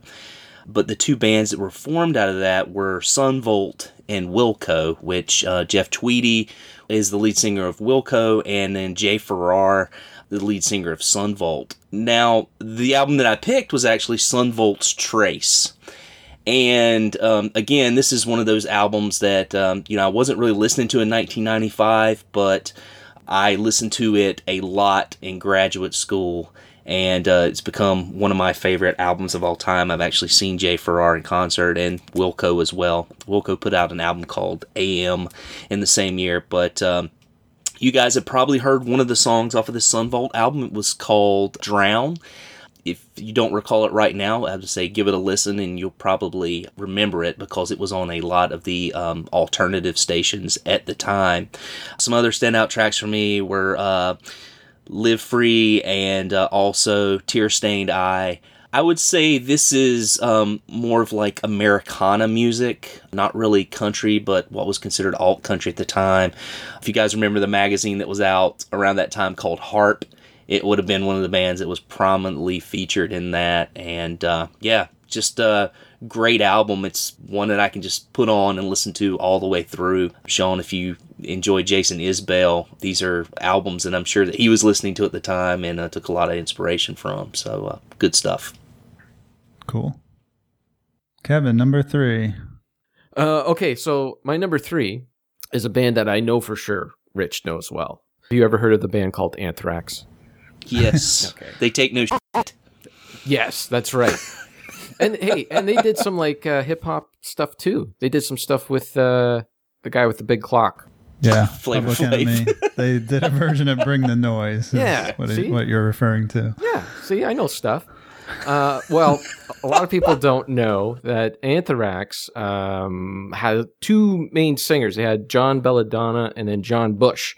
And some people fall in the Belladonna camp, and some people fall in the Bush camp. And I'm in the Bush. I like the Bush.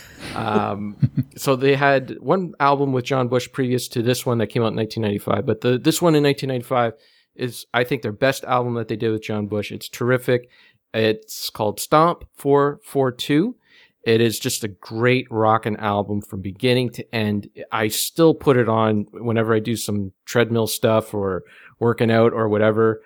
It, it's just a lot of energy from beginning to end. Me and my friends, we used to argue which was the best song from this album. Like it was one of those albums where we all liked it and we all had our different favorite song uh, from it.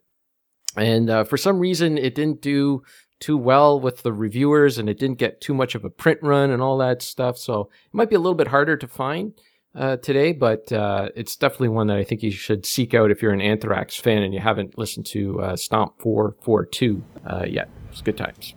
That's funny. I've been listening to a lot of Anthrax this week. I actually bought an album, uh, Among the Living, Yes, that's a and good so one. I've been playing the crap out of that. So, Nice. Yeah.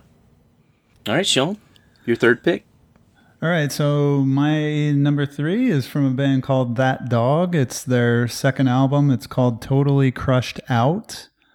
Uh, Rich, are you familiar with this band?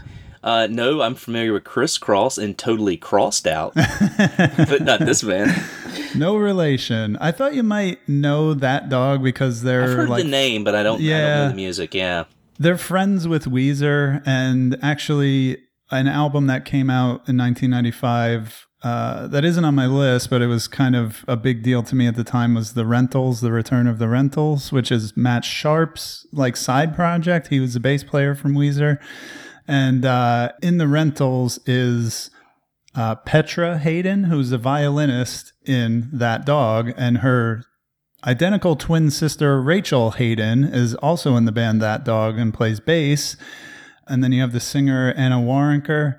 And then you have the drummer, Tony, I forget his last name, but he was actually in, if you guys remember this, there was a Nike ad for Y2K where a guy wakes up on New Year's Day and the world has kind of gone to shit and he wakes up and just puts on his shoes and goes for a jog and it's it was a really famous Nike commercial Yeah, Yeah, I remember that. I remember that. Yeah. that the guy in that commercial is the drummer from that dog isn't that cool so this is like um it sounds i don't want to just say it sounds like weezer but it's in that vein it's it's indie rock with with heavy crunchy guitars and a little bit of violin and a lot of all three girls are singing and there's just great like kind of doo-wop harmonizing going on and uh, it's just a really sweet good record so that dog totally crushed out is my number three Very good, man. All right. Well, for my number three pick, you may not have heard of this band before, but it's a lot like Kevin's pick with Geezer. This guy goes by like three different names, and so if you're looking for his discography, you, you got to look up music by Palace Music, Palace Brothers. nice i listened i'm sorry to i listened to this just by seeing it like I, this is one of the ones i just listened to by the cover art i said oh that looks interesting and i checked i'm sorry to cut you off and step all over what you're saying but but yeah uh, go on this is Yeah. great the guy goes by Bonnie Prince Billy as well, but his real name is Will Oldham. He's a very famous musician, and then he's also been in several movies, usually just as like a little bit side character. I got to see him a few years ago in Chapel Hill at a pretty intimate show, and it was amazing. But uh, this album is by Palace Music. It's called Viva Las Blues, and it is incredible. It's that kind of lo-fi, kind of droning. Again, I don't want to call it Americana music. It's probably unlike anything you've really ever heard, but uh, some standout tracks: Viva Ultra, the Brute Choir, uh, New Partner, and Work Hard, Play Hard. It's just a fantastic album all around, and Will Oldham is immensely talented. He's put out a ton of albums, and this is one of his best. And um, highly suggest you guys check it out. It's very good. All right, Kevin. Uh, okay, my number two album, uh, as I mentioned before, I went to see Motorhead in 1995, and the album that they were plugging was uh, their latest uh, from 1995 called Sacrifice. For some reason, the later Motorhead albums don't get as much attention as the classic stuff does from the early 80s. And really, to me, this is when the band was at their finest, right up to almost you know, maybe to a couple of years before Lemmy passed away, uh, they were just cranking out really great albums. And this was uh, the first one. Uh, they were they were always like a foursome, and this is when the this was the last album with uh, their guitarist Wurzel, and uh, they went down to a trio after this. So this was the last foursome album, but it's uh, it's a great rocking album. It's I, I love when you know your your hard rock albums are only about 36 30 to 40 minutes you know and it's just nothing but rock all the way through there's no filler at all and, that's what this uh, album is from the moment it starts off it just kicks you in the face and it just doesn't stop until the end and it's still one of my favorite motorhead albums and i wish more people would pay attention to this era of the band because they were just at their rockiness just rock and i still love it and i still listen to it i just picked it up on vinyl like last month it's that good. Awesome, man. Yeah, I'll have to check that one out. It's not one I'm very familiar with, but uh, like I said, love Motorhead, and that's one of the bands I never got to see. Definitely was a bucket list band for me. I remember wanting to go to the show one year, and I couldn't find anybody to go with me. They came back around. I said, I'm going to go see them, and Lemmy passed. Uh, yeah, that sucks. Yeah, it really sucks. But uh, cool, man. Great pick. All right, Sean, number four. My next pick is Melt Banana. The album is called Scratch or Stitch. Anybody familiar with Melt Banana?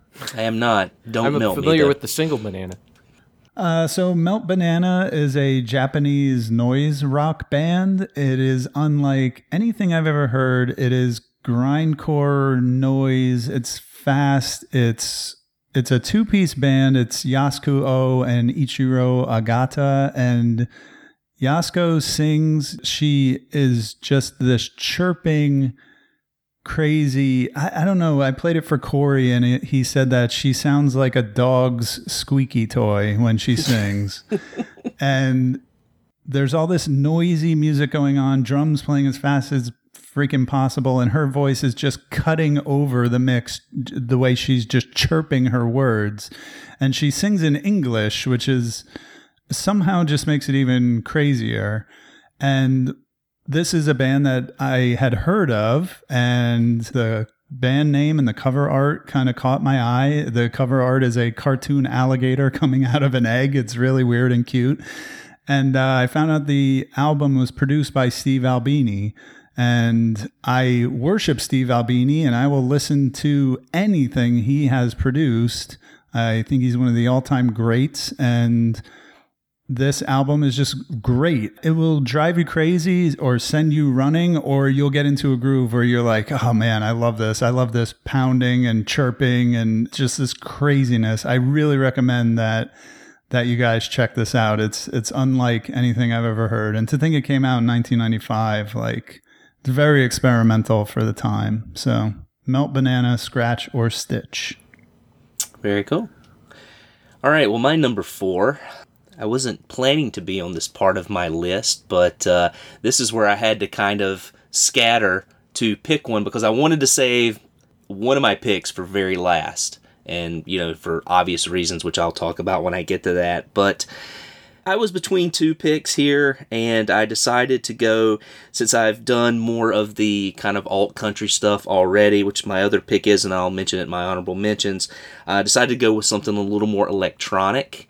The album that I'm picking at number four is Massive Attack versus the Mad Professor. I'm a huge Massive Attack fan. I think their album Mezzanine, which came out in 98, I believe, is one of the best trip hop albums of all time. Sean, I don't know if you've ever heard that one before, but I know you- you're kind of into trip hop Portishead stuff as, as well as I am. But I would highly suggest checking that out. But to get back to 1995, my kind of intro into Massive Attack was this album. It's actually a remix album. Um, the album Protection came out in 94 and then this is just sort of a remix album where a mad professor's taken all these massive attack tracks and has remixed them and there's a song called radiation ruling the nation which is phenomenal. It's one of the best electronic tracks i've ever heard and uh, you know worth your time worth checking out. And uh, the whole album is extremely extremely solid. So um, you guys familiar with massive attack? No. I have listened to them, but not in depth. Like I couldn't name any of their albums or songs, but uh, you're intriguing me that maybe I should dig a little deeper. Yeah, Mezzanine, man, grab that one, check it out. But then, you know, also check out uh, Massive Attack versus the Mad Professor. It's really great. But uh, I think they're a trio. It's two guys and a girl, and uh, man, it's like one of the guys has this like really, really deep, bassy voice, you know, and they kind of do this kind of rap, trip hop kind of stuff. And then the girl uh, has this very just angelic voice, and it just it meshes so well together. Just fantastic stuff. So yeah, check it out. All right, Kevin, your final pick. Well, the number one album that came to my mind when you guys said 1995, and I was a little worried that you guys might pick this, but now I see that you'll never pick this. It, this is a band that I ended up listening to the most in the 90s. I became a huge fan of them. Uh, the band is called White Zombie, and the album Yes. is called Astro Creep 2000 Songs of Love, Destruction, and Other Synthetic Delusions of the Electric Head. It's a big, long title for a gigantic album in my heart. I adore this album. It came out when it came out in 1995. It just oh, it was just all about White Zombie. Could not get enough of it. Um, and then Rob Zombie, you know, spun off of White Zombie. Eventually, I think he got pissed off at the the other guys from grabbing onto his coattails and taking a lot of credit for a lot of the music innovation that he was doing. Uh, so he dumped them and went on to do his own stuff. But uh, I still love the the original White Zombie the most. Just the swing that he had with those group members was the best uh, to me. Uh, it's still a fantastic album I can listen to from start to finish. I think like Black Sabbath was notorious for using a four track w- when they would record. You know, one for the vocals, one for the guitar, one for the bass, one for the drums. That was it. And then White Zombie comes around and they, Rob Zombie would use like 50, like 50 tracks because there was just so many little noise and movie clips and everything all going on at the same time. For some reason, it still sounds really crunchy. Like a lot of times, that kind of music can sound like a wall of sound where there's just too much going on. But he finds where to put in all this stuff, and it really works really well. And uh, yeah, it's still one of my favorite albums of all time. Yeah, it's one that I put a lot of time into when I was younger. And uh, 1995, clearly remember having a like neon green white zombie poster Oh, up on my closet door. Yeah, there were those in the in the uh, black light ones too, Yeah, which fantastic. I could never afford a black light to get one, but I uh, some of my friends had it, and uh, they were good times. Yeah, if you asked me to pick my top ten like metal albums, I would put uh, La Sexorcisto Oh, up that's a good there. one too, It's, yeah. uh, it's my one of my favorite albums of all time. But I do love this uh, actually third album by White Zombie a lot. I don't know if you've ever listened to uh, Make Them Die Slowly. Uh, I don't think it got like a big release, but if you hadn't checked that one out, man, it's worth it. Yeah, no, I I haven't. I should I should check that out. Cool. Sean? All right. Here's one I guarantee is not on anybody's list, but I. I Well, am- good. my last pick will have the impact that I wanted it to. I've been dying here. Uh, I implore any everybody who hears this and you guys to go check this out. The group is called Doopees. The album is called Doopee Time. And Oh, that was one of my honorable mentions. Doopee time. Doopee time. So, Doopee Time is the creation of a Japanese producer called, his name is Yann Tomita. And he created this album, man. And I don't know, I. I was thinking about taking notes or writing something on how to describe this album because it really defies explanation. It's kind of a musical. It has three main characters Susie, Caroline, and Auntie Kim and they sing songs together. They play Chopin. There's spoken word parts. There's these experimental parts. They read a medical textbook. There's a cover of Caroline No. There's three versions of Now That You've Gone. There's just all kinds of stuff on this, but it all comes together. It's one of the most beautiful things I've ever heard. It's on YouTube. It's out on the internet if you look hard enough. And uh, it's something to behold, man. It's it's a masterpiece, and I really hope that everybody will at least give it a try because it's really infectious. As weird as it is, it's very rewarding to to dive into it. So that's my top album of 1995 is the Doopees Doopee Time. You know who is going to dive into it? Pocky X. I bet you he would love it. Thomas, check out Doopee Time. Just look it up on YouTube and thank me later. Great call out, Rich. All right. I mentioned that I saved my final pick, and I was just praying that no one picked this album. The reason I chose this one, and I was almost even reluctant to listen to it, I have been told over and over by people that this is such a great album. Oh, you got to listen to this album. You got to check this album out. And when people do that, it's typically overhyped. You know, it makes you not want to check an album out. This band also had an earlier album that I was not impressed with. I always thought they were a one hit wonder. I hated the song No Rain. Oh, My top five pick is Blind Melon Soup. I actually just started listening to this album a few days ago, and I gotta tell you, after listening to it on YouTube, I went out immediately to my used store, picked it up for two bucks, and have been playing this album nonstop. It is fantastic. Have either of you ever listened to this album? you know, Sarah, my wife Sarah's did the same thing just recently. She's really gotten gotten into the, the Blind Melon, and again, that stupid No Rain song kind of turned her off of the Yeah. group, and then she's dived more into it. I've never gotten into them. I I really don't know. She keeps saying that I should listen to him. I'm like, okay, I'll get to it eventually, and she's going to be annoyed now because uh, she did her. I, I know I'm, I'm skipping ahead here, but she did her top five list with uh, the thought of the music that she listened to in 1995. So she's going to be annoyed now that she couldn't uh, pick that or didn't think that she could pick it. Oh no, she can have it on her list. The wives, it doesn't matter if they cross any streams. So if it's on her top five list, you can leave it there. Well, it's not. It's not. No, because she did like what she was listening to in 1995 from 1995, like I. Awesome. Yeah. All right. But just to kind of get back to this album, I actually took it and I put it on for my wife yesterday. We were riding around and I said, I want you to listen to this. I said, and tell me if you know who this is. And she listened to it. She's like, I don't know who this is. She's like, but I love this. This is so great.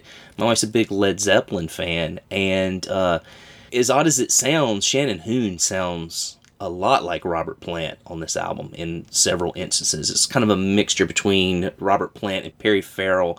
He's got an amazing voice, and it's something that I never picked up on. This album is really, really rocking in a lot of places. And what I would suggest, uh, Kevin, just have your wife just you know in the next few months or so, just kind of slip this on the turntable or you know on the CD and just play it and not tell you who it is. You know, just listen to it, and I guarantee you're going to be like, "Who is this? This is really good." But uh, after about two songs, my wife said, "Is this the guy from Blind Melon?" And I was like, "Yeah, this is Shannon Hoon. This is Blind Melon." She's like, "Oh my god!" She's like, "This is great."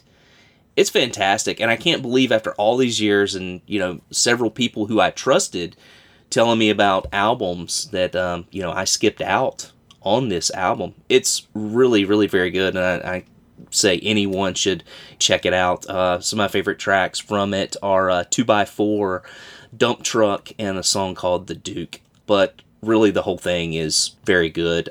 There's a kind of a strange intro that only lasts for about a minute and don't give up on it when you hear this intro because it's it's not the best. I don't really understand why they put it there, but the rest of the album is incredible. So uh yeah, that's my number 5 pick.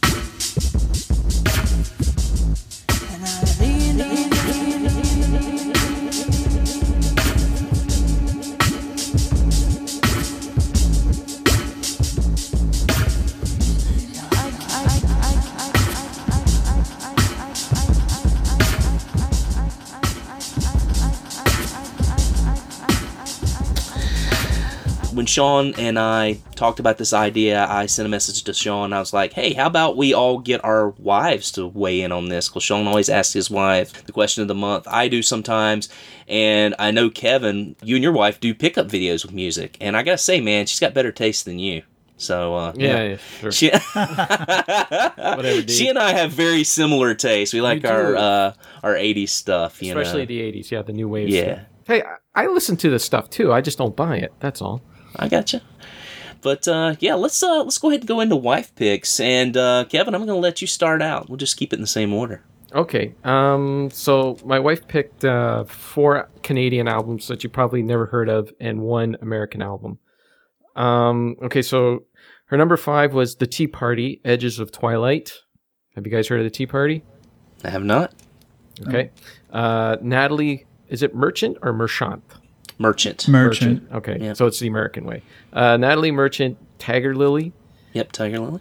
Uh, number three was the Odds, Good Weird Feeling. I do like that album as well too. You guys probably never heard of the Odds. Have not. Okay, you're missing out. Uh, Amanda Marshall, self-titled. Probably never heard of her. Nope. Nope. These are all ca- Canadian. And the number one, the number one Canadian act that she picked was John Bottomley, Blackberry. All right, there you go. Awesome list. There's gonna be a lot to choose from. I have actually gotten into some uh, Canadian music recently, and uh, uh, Kevin, I know you'll know this band, but I've been listening to a lot of Annihilator Okay, yes. and really loving it. Hey, if you're into Canadian music, especially the stuff from the 80s, Well, let's not go that far. they are throwing the stuff. They're throwing the stuff away in the record stores. You go to the record stores, you can pick them up for fifty cents a dollar. So it's good times. Awesome. All right, Sean, how about your wife's picks? Cool. So hers were Garbage, the self titled album, Mhm. Marilyn Manson, Smells Like Children, Yes. Tupac, Me Against the World, No Doubt, Tragic Kingdom. And with the caveat, she said, I find this album very annoying today, but at the time it was like the greatest thing in the world. um, and then her top pick was Jewel, Pieces of You. And I'll just throw in her favorite song of the that year was Foolish Games by Jewel. Cool. So that's Mrs. Grey Ghost. Awesome. All right. Well, I'll get into my wife's picks. Um, Radiohead, the Bends. Great pick, dear. Sean, you'll like this. She picked Fugazi, Red Machine. Uh, Red Medicine. Red, ah, Red Medicine, sorry. Have it written down as Red Machine. I'm going to blame that on her because I copied it straight from her. Cibo Matto's self-titled album, which I argue is more like an EP because there's only four songs there on there, but it does include Yeah. "Birthday Cake" and "Know Your Chicken," which are great songs. uh, she has Alanis Morissette's "Jagged Little Pill" Nice. And "Mad Seasons Above," which I mentioned before was a Layne Staley project. She was between that and the um, Alice in Chains self-titled album, or the one that most people refer to as Tripod. But uh, Yeah. she went with Mad Season. All right. Uh, do we want to get into our honorable mentions? Kevin, give us a few. Uh, okay. Um, I just want to say, if you guys picked 1994, my list would have been so much more diverse. Eric Clapton put out a blues album that was fantastic. You had Tom Petty's Wildflowers. You had Corrosion of Conformity, Deliverance. Johnny Cash put out one of those uh, American uh, albums out. The Offspring put out Smash. So I had punk and everything in there.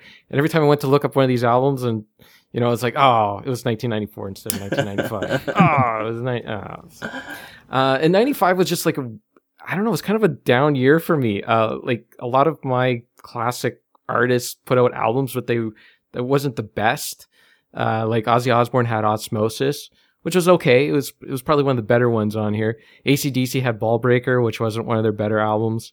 Van Halen Balance was a very unbalanced album. Uh, Neil Young did this thing with Pearl Jam called Mirror Ball, which I, I, I just I'm not a fan of it. I It's like not great, no. I like one song on it. The rest of it's not good. Um, one interesting thing from '95 was this. Um, so at the time when Jimmy, after Jimi Hendrix passed away in the '60s, a lot of record companies just picked up like a lot of obscure recordings he did and started releasing them uh, as sort of like half bootlegs, half official releases because they were in this real gray area of uh, who got the royalties and all that stuff. And right at the end of that era, they really started clamping down on it before the CDs uh, started taking over the market. And so a lot of this music was kind of just only on vinyl only. And then MCA kind of took over a lot of it and was able to put out this one album called Voodoo Soup. It was Jimi Hendrix Voodoo Soup and it had a lot of obscure rarities and all that. It's out of print now. I don't recommend you getting it now because the family has taken over the whole thing and they've put out better collections than this one. But at the time, it was like the first time any of these weird songs had come out on CD. So it was the only only way you could hear them.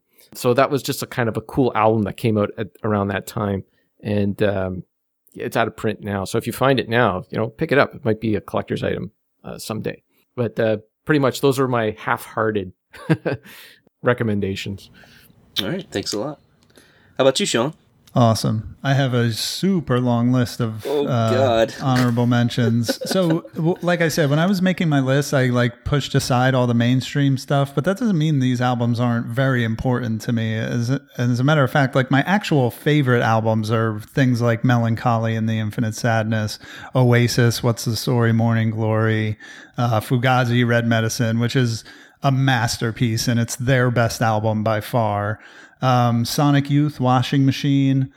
Uh, there's a band called Self. Their first album, Subliminal Plastic Motives, came out. The Return of the Rentals, I already talked about. The Foo Fighters' first album, Blur, The Great Escape, Rancid, and Out Come the Wolves, which That's was a fantastic album. That was Corey's pick. I actually put this on my Instagram and I got a few bites. Uh, Corey said Rancid, Out Come the Wolves, and my friend and coworker Clint also voted for that White Zombie album that uh, Kevin was talking about. So that's a shout out to those guys.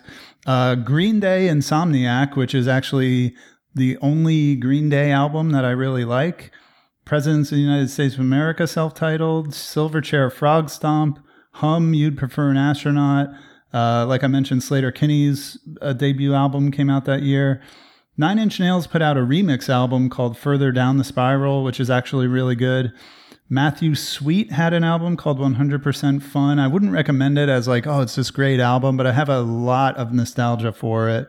Um, Seaweed had an album called Spanaway. Sunny Day Real Estate put out their second album. It's called LP2, also known as the Pink Album. And Bjork's album Post came out in 1995. All right. Well, some of my honorable mentions. Uh, I mentioned that I was kind of going back and forth with my number four pick since Sean stole my uh, GZA Liquid Swords pick. And uh, my first honorable mention goes to uh, Red House Painters. It's a Mark Kozelek project. The name of the album is Ocean Beach. You've probably heard of Mark Kozelek's project that was after Red House Painters called Sun Kil Moon. Very good, just kind of um, lo-fi. I think they call it like softcore or something like that. So um, that's a really good album. Elliott Smith's self-titled album, which was one of my favorite songs for that year, which is "Needle in the Hay," which was used Oh, in um, uh, to Royal perfection in Tenenbaums. Royal Tenenbaums during the suicide attempt scene. Um, Opeth put out their first album, Orchid, in 1995. However, it wasn't released in the U.S. until June of 1997, but uh, did want to mention that it came out that year. It's a really, really good album, and I love some Opeth. In Chains, we mentioned, self-titled, Mad Season Above, Wilco's AM that I mentioned, Archers of Loaf, VV is an incredible album, uh, Harvest and Slumps, probably one of my favorite songs a band that I missed out and seen because they canceled Bone Thugs put out E 1999 Eternal, which was a dedicated album to Easy E, but it had the songs First of the Month and Crossroads on it, which were two big hits. And that's it. That's all I've got. All right. How about favorite songs of the year?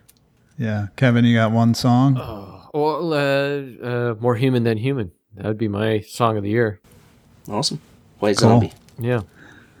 So I made a note on my notes. Favorite song of the year besides Wonderwall, because that's probably one of the greatest songs ever written. So I'm just going to put that to the side. Um, so I mentioned No Doubt Tragic Kingdom came out that year, and my wife's commentary on it, which was that it's annoying now, but it was really good at the time. I actually have never liked No Doubt. I always thought they were annoying. Remember, they came onto the scene with the song Just a Girl, and I thought that song was just a a gimmicky novelty of a song and it just made me not like the band forever. But the song Sunday Morning by No Doubt is one of my favorite songs of all time. It is just a super tight ska punk song with a great melody, great vocal overdubs, amazing drumming. It's just wound so tight. It's fast. It's it's a great great song. You guys know this song Sunday Oh, yeah. Morning? Yeah. yeah, yeah. Yep. I love this song. So good. Actually, those that was one of the you know albums that were played all the time, and at the time I didn't appreciate it, but it's in my collection now. I and I don't mind it. I like it. Yeah, I'm starting to get a shine to the band in general. Uh, still not, they're never going to be my favorite band, but I have a little bit more respect for what they were doing back then. But yeah, I just love that song. What about you, Rich? I'm not a big fan of the music. I did get a lot of radio play back in the day. I like Gwen Stefani. I, I think she's uh, very eclectic. I like you know how she carries herself, and you know I think as a father of a daughter, just to see somebody who kind of just wears what she wants to wear and does what she wants to do, it's kind of empowering, and uh, you know I can appreciate her on that level. Plus, uh, if you've never seen the video underneath it all, man, she's smoking. So Yeah. I'll leave that there. But uh, I also wanted to mention um, if you're a big fan of Wonderwall, Sean, I don't know if you've uh, ever listened to any Ryan Adams. He actually covers that, and it is fantastic. And he actually did an entire album of Taylor Swift covers fairly recently that uh, I hate to say it because I do not like Taylor Swift at all, but man, his renditions of all her songs are just fantastic. So, yeah, something you might want to check out. Cool. Uh, but my favorite song from the year is um, by a guy who now goes as Bill Callahan, but uh, he used to go by under the moniker uh, Smog. And uh, it was a song off the album Wild Love, and it's called Bathysphere. But uh, it's just about a guy um, who wants to live in a bathysphere, if you know what that is. I played Bioshock. That's right. Uh, we do run a uh, video game show here. I almost forgot about that. Yeah, we'll get to a video game eventually, right? All right, so let's go ahead and roll into pickups. Kevin, would you like to go first? Give us a few pickups you've had in the last few weeks. I haven't really picked up that much. Uh, uh, the Barry Game Exchange was a couple of weekends ago, or was it last weekend? I don't know. Time has been moving so fast, and I've been actually looking to get rid of stuff more than picking up stuff. I did have my eye out for a couple of racing games because I have been reviewing some racing games on my channel. Um, I did uh, Flat Out 2 and a game called Gravel. It's just what I'm into right now is just racing games. I've been playing Dirt 4 uh, right now. So, anyways, at the Barry Game Exchange, I, I was just kind of eyeing some test drive games for the PlayStation 1. And I was just like looking at them and flipping through them. Like, I don't know if I kind of have these or these are out on PC or whatever. And I, I picked up like a bunch, like maybe about seven of them. It was like Test Drive 5 through 6 plus Test Drive Off Road and all that. It was just a chunk of them. And the guy looked at me. He's like, "Hey, you want those games?" And I'm like, "Well, I don't know." I'm kind of looking at him. He's like, uh, "Just take them all for five bucks." I'm like, All right. Okay, I guess I can't say no to that. Uh, so I just, I'm not even going to check to make sure the discs are in there. If they're not roached or whatever, I'll just, here's, here's five bucks. I, even if two of them are, are fine, then, you know, I got two of them. So that's really the only thing I picked up. Hey, good enough, man. Yeah. Concert cast was so long. We could. Yeah. We could I'm kind of appreciative. All right, Sean. How about you? Pickups. Yeah, it's funny. This time I have pickups and games that I played, so I'll try to I'll try to run through them really quick. Well, playing Saints Row the Third, I'm into Saints Row again, so I actually picked up the Saints Row Four and Got Out of Hell reissue for I can't remember. I think I got it in an Xbox One, just real cheap used copy off eBay. And then I bought Saints Row 2 for the Xbox 360, which is backwards compatible on the one. I bought Horizon Zero Dawn, the complete edition for PlayStation 4, because I saw that it was $12.99 on Amazon. That's a game I really want to check out. Yeah, me too. Yeah, it's just highly recommended by everybody, so I wanted to grab it at that price. I got a Nintendo Switch Pro controller, which is very comfortable, great controller, but I still think I prefer the Wii U Pro controller. Man, Nintendo uh, has really knocked it out of the park these last two generations with these Pro controllers, just real top notch product.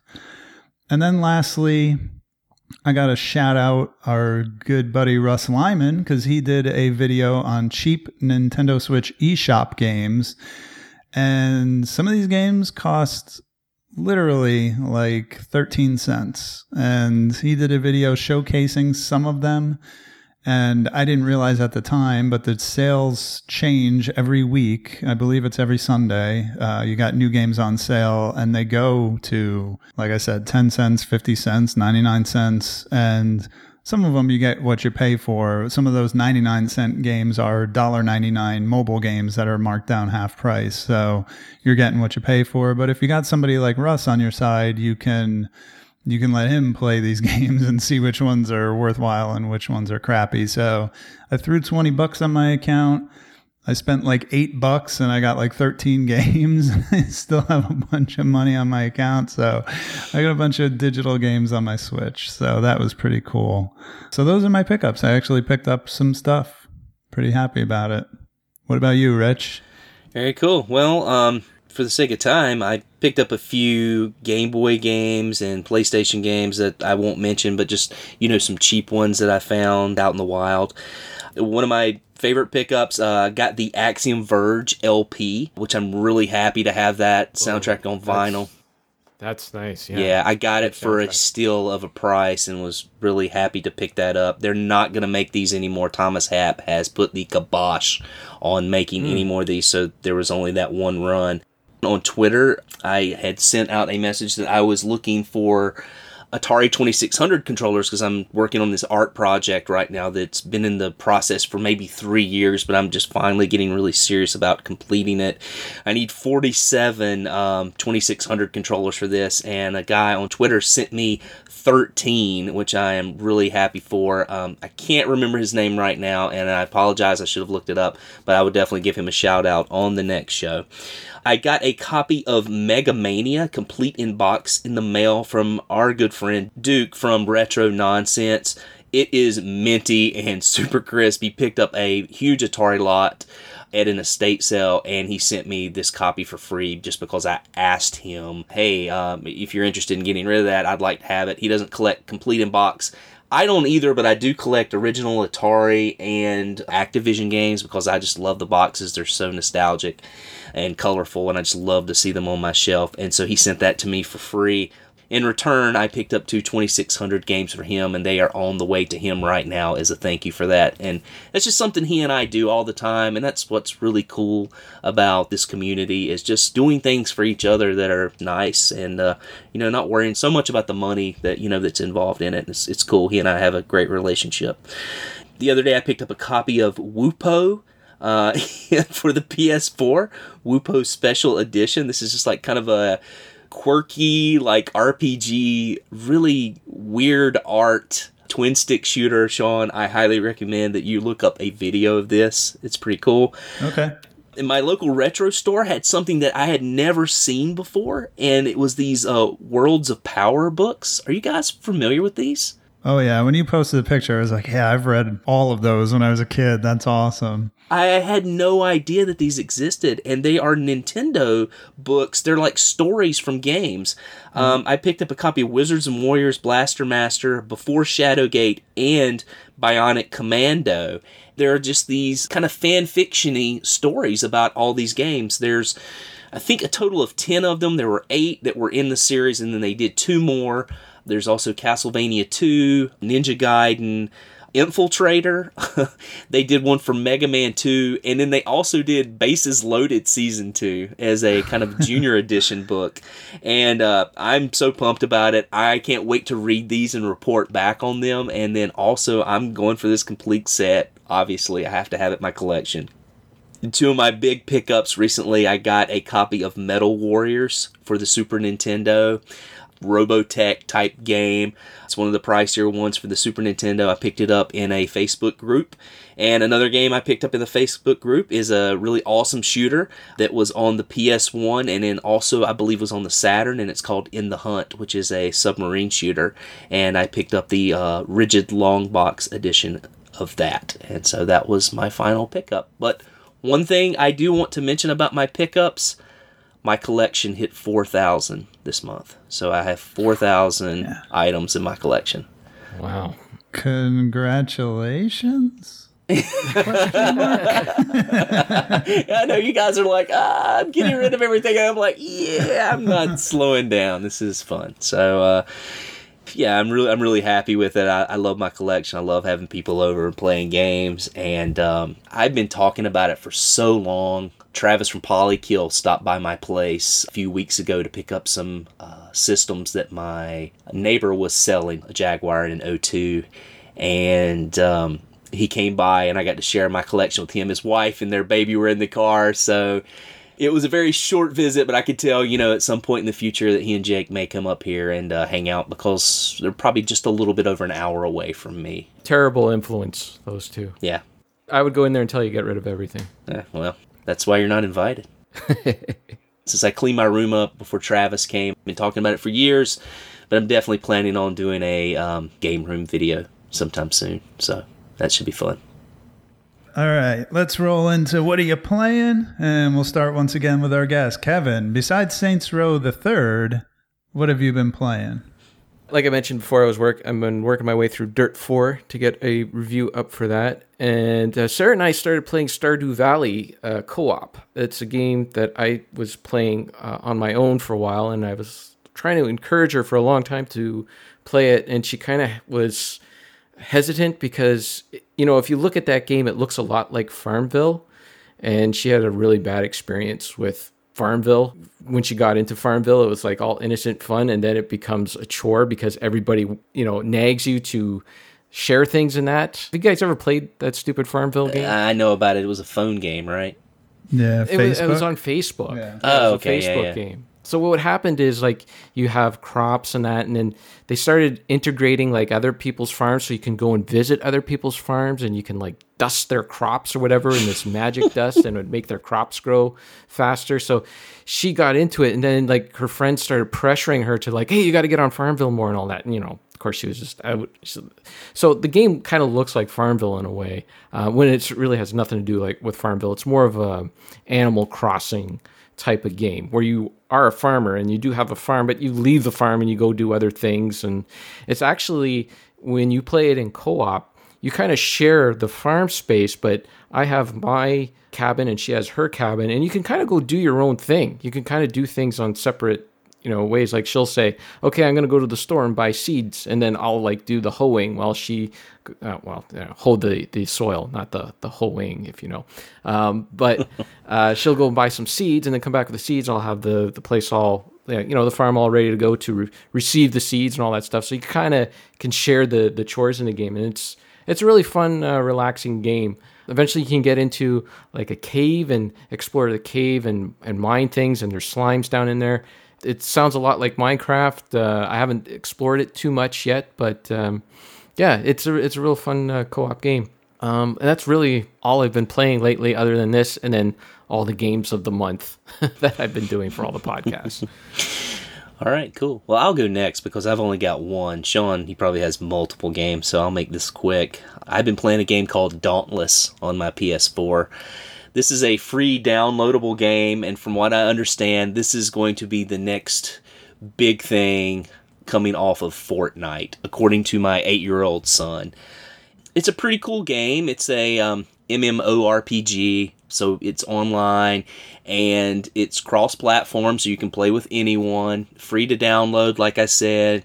And basically, you have a character and you go out and fight these behemoths and you go in groups. So it's more of a co-op game. So you're not competing against other people like you do in something like Fortnite but you go out in groups of 4 and hunt these giant behemoths that are really cool looking use their hides and their parts to uh, craft armor and craft weapons and things like that. So uh, yeah it's uh, a lot of fun and um, I've really been enjoying it playing it with my son What's funny is uh, his group leader at his after school program told him about it and plays it, and so now we're trying to uh, get with him and start playing with his with his after school leader. So I can imagine how cool it is for my son to uh, play with some adults he loves and respects. So uh, yeah, it's been a lot of fun. Have you guys ever heard of this game or played it? No, but it sounds a lot like uh, Monster Hunter. it is a little bit like Monster Hunter, and uh, you know I would compare it to that. Give it a try. I'm single banana on there if anybody wants to seek me out. So easy to find, and uh, it's not very hard. It's fairly easy, and uh, the battles sometimes can go about 20 minutes long on some of the bigger beasts. So uh, yeah, it, it's really fun. I'm quite enjoying it myself. Is it just PS4 or is it on PC? And No, it's on everything. Yeah, there's there's PC, um, you know, Xbox, and you know everybody can play together. Excellent. That's the way to do it. Yep, it's a lot of fun. Now, Sarah and I are always looking for co-op games, so this sounds like something that we would definitely try, especially free co-op games. Absolutely. And you guys have separate systems, is that right? Yep. Oh yeah. Yeah. PC Master Race. Check it out. You can come uh, join my guild, Festered. Festered. Writing it down. Festered. Okay, I'm crossing out Jizzy in Doopee time because I don't have time for that now. Now I gotta go to my Dauntless and check out. All right, Sean, what you been playing, man? Um, I finished Gears 5. It was good. I liked the game. The open world aspect of it was really oversold. It's not that much of an open world game. You just ride this vehicle from mission to mission, but I liked it a lot. Uh, I like I said last month, I love every Gears game that comes out. I don't care if it's mainline, a spin-off, whatever. I love them all. And this one was was just great. I went back and finished Brave Story New Traveler. It's a PSP game, but I was playing it on my Vita. I was more than halfway through it when we started playing Danganronpa. Uh, I was afraid that going back to it would be a pain in the butt, but I went back to it, and it just so happened where my save was was like right before a major story event. So I got sucked right back into it, and finally went through and finished that one. I played Bloodstained Curse of the Moon, which is our game for October. I did my first playthrough on easy mode. I really enjoyed it, and we'll talk all about that next month. I played a game called The Girl and the Robot, which is a game that I actually bought on PS4 like two years ago, just based on the the title and the artwork. It looked intriguing and it was very cheap, but I ended up playing it on the Wii U because I wanted to play something on the Wii U. It's an environmental puzzle game where you play as both, get this, a girl and a robot. And you kind of switch back and forth and do different aspects of the puzzles, like the girl can jump and she can also crawl through things and she can heal the robot if he gets hurt in combat. And then the robot has to do all the heavy lifting, so to speak, the the um, combat and moving blocks for you know your typical block moving puzzles and everything. Uh, the game's kind of janky. It was like a Kickstarter project. The developers so far I've only made this game and they're working on another game that's not related to this, which is a little bit sad because this game is supposed to be like chapter one and it really ends in a way that will make you want a chapter two very badly. It's a hard game to recommend on gameplay though, because it is so janky and because if you like environmental puzzles, they'll probably be too easy for you. But luckily for me, I don't really like environmental puzzles and therefore it was good that they were easy because I felt like a genius solving them all.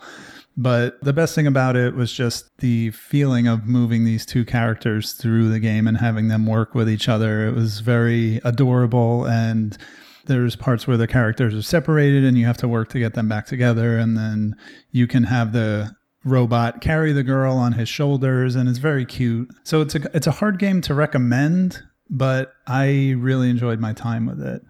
Currently, I'm playing a game called Freedom Planet, which is a 2D side scroller. It started out as a Sonic the Hedgehog fan game, but then became its own thing.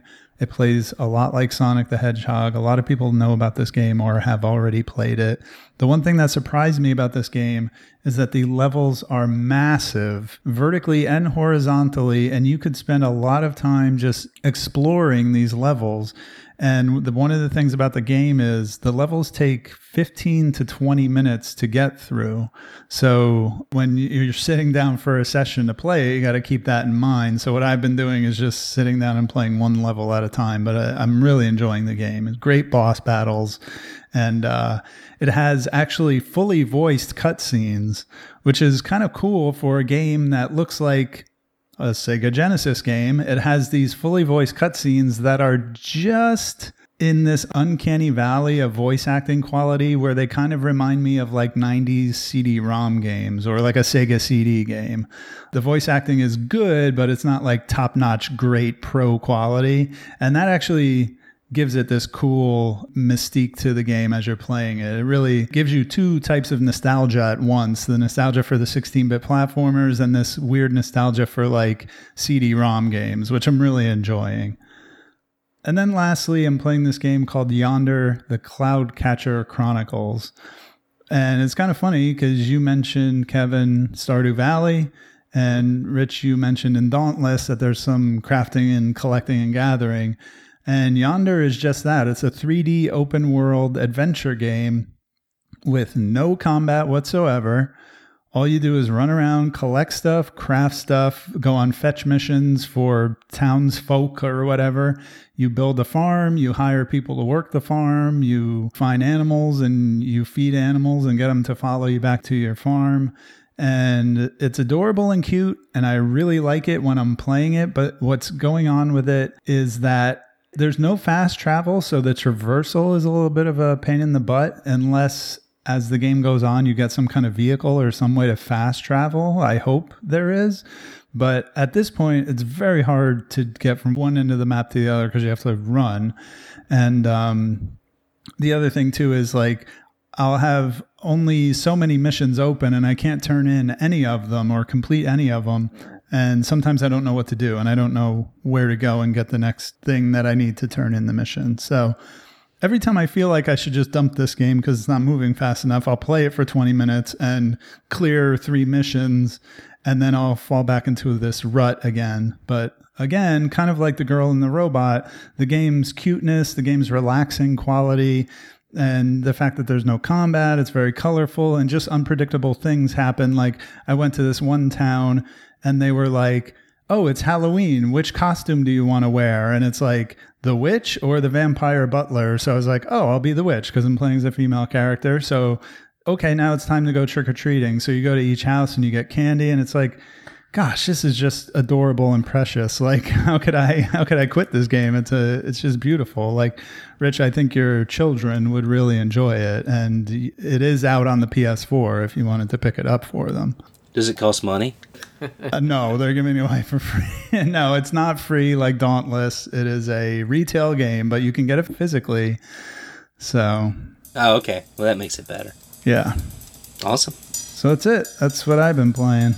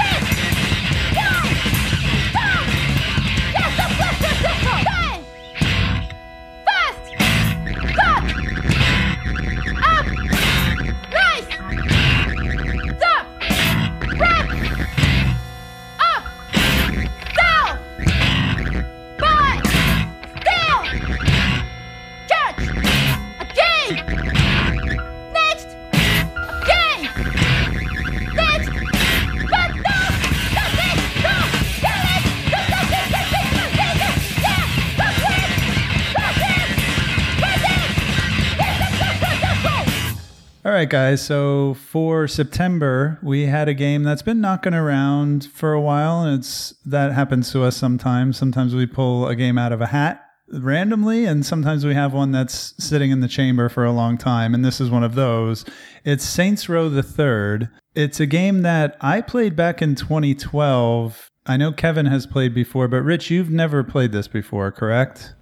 I have not, and as I've mentioned on the show before, I am not a fan of the GTA games. I Right. just do not like them. And uh, I actually was on social media and actually saw a bunch of posts by Kevin about how great these games were. So that kind of made me want to play it. Which, when we did the when we did the show, I'm like, Sean, we got to have Kevin on the show. So I'm not wasting my time on Twitter Yeah, after you know, all. absolutely. All right. So, Kevin, what's your history with the game and the series?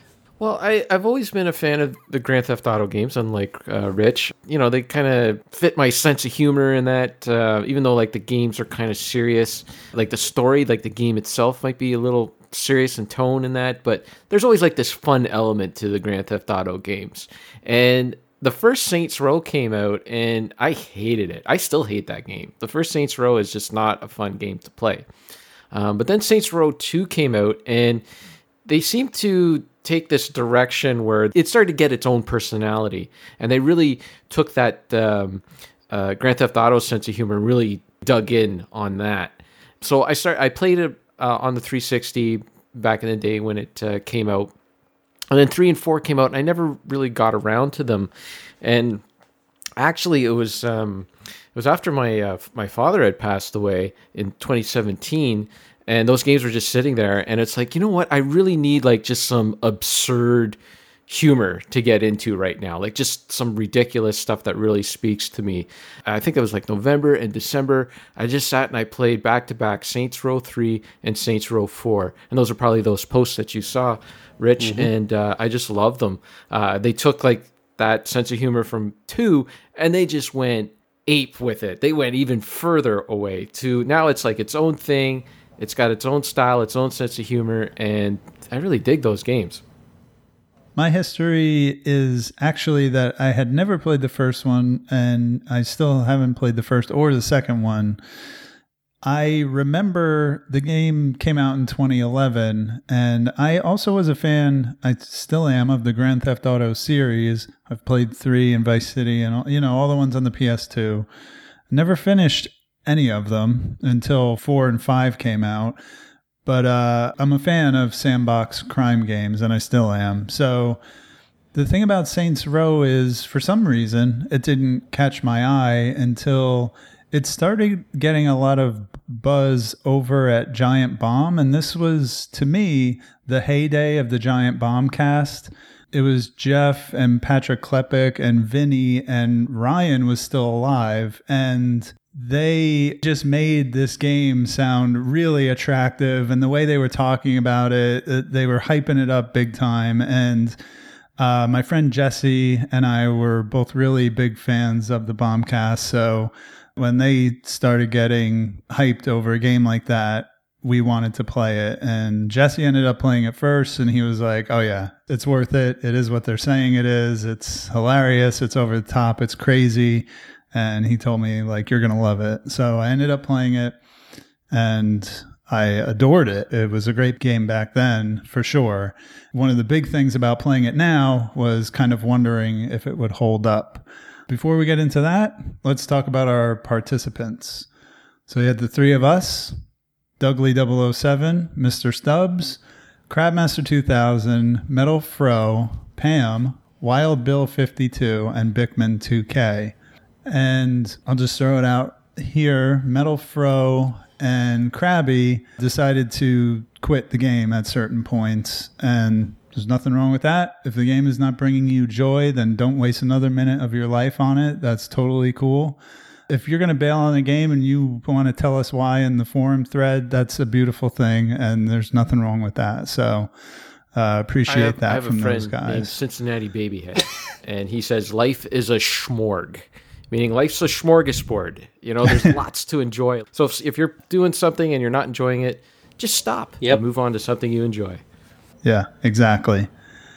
So I'll go over some release data and a little bit about the story. And I want to shout out again, instead of just running to Wikipedia, I kind of leaned on a YouTuber for my research. And I think I'm going to do this more often. Uh, there's this YouTuber called Color Shed and he reviews a lot of different types of games, but he does really lengthy reviews on all of these sandbox games, every Grand Theft Auto game, every Saints Row game, and all kinds of others. And he went into good detail about the development and the story of the games and everything. So, shout out to Color Shed on YouTube.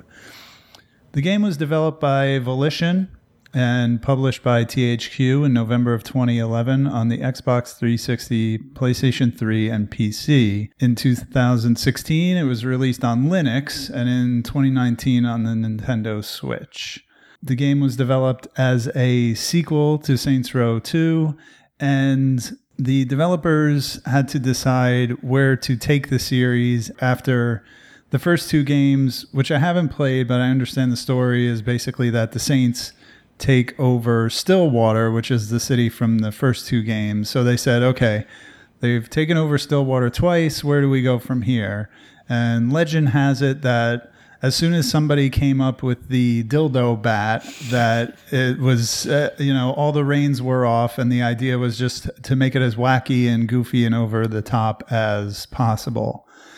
And just for the record, Grand Theft Auto San Andreas had a dildo as a weapon first, but it wasn't quite as big as the one in Saints Row the Third, and it didn't have like a handle the way the one that Saints Very Row important the Third distinctions. has. Yeah, so they kind of upped the ante on that, and I'm not saying they ripped off San Andreas in any way, but just uh, just so we don't have to do a correction next month, I'm not saying this was the first game to have a dildo as a weapon. To be crystal clear. I'm glad that these are the things that we're researching for the show. Um, so the story of the game, the original idea was to have you play as an undercover cop, but they decided not to go that route and they had to scrap 6 months of development work and start over when they had this revelation to just amp the wackiness up to level, you know, 11 so after two games where the Saints take over Stillwater, the devs decided to dial up the ridiculousness and set the game in the new city of Steelport. The Saints have become a commercial entity after merging with Ultor. And I should mention Ultor is in the universe of Red Faction. So that's kind of cool that they have this corporate. It's like the evil corporation. It's like the Weyland-Yutani, right? And they have like a shared universe, I guess. That's cool. Yeah. So Loren, the leader of the syndicate, which is a group of the rival gangs in the game, demands a huge cut of the Saints' business after he captures the player, Shaundi, and Johnny Gat during a bank robbery. The Saints refuse, and Gat is killed while creating a diversion while the player and Shaundi escape from a flying plane. From there, you must take over Steelport, which is the new city in the game, a completely new map from the first two games, and take down the Syndicate as well as STAG, which is a paramilitary group which has been called in by Senator Monica Hughes to try and control the situation in the city. That's the start of the story, and we'll talk more about where the story goes.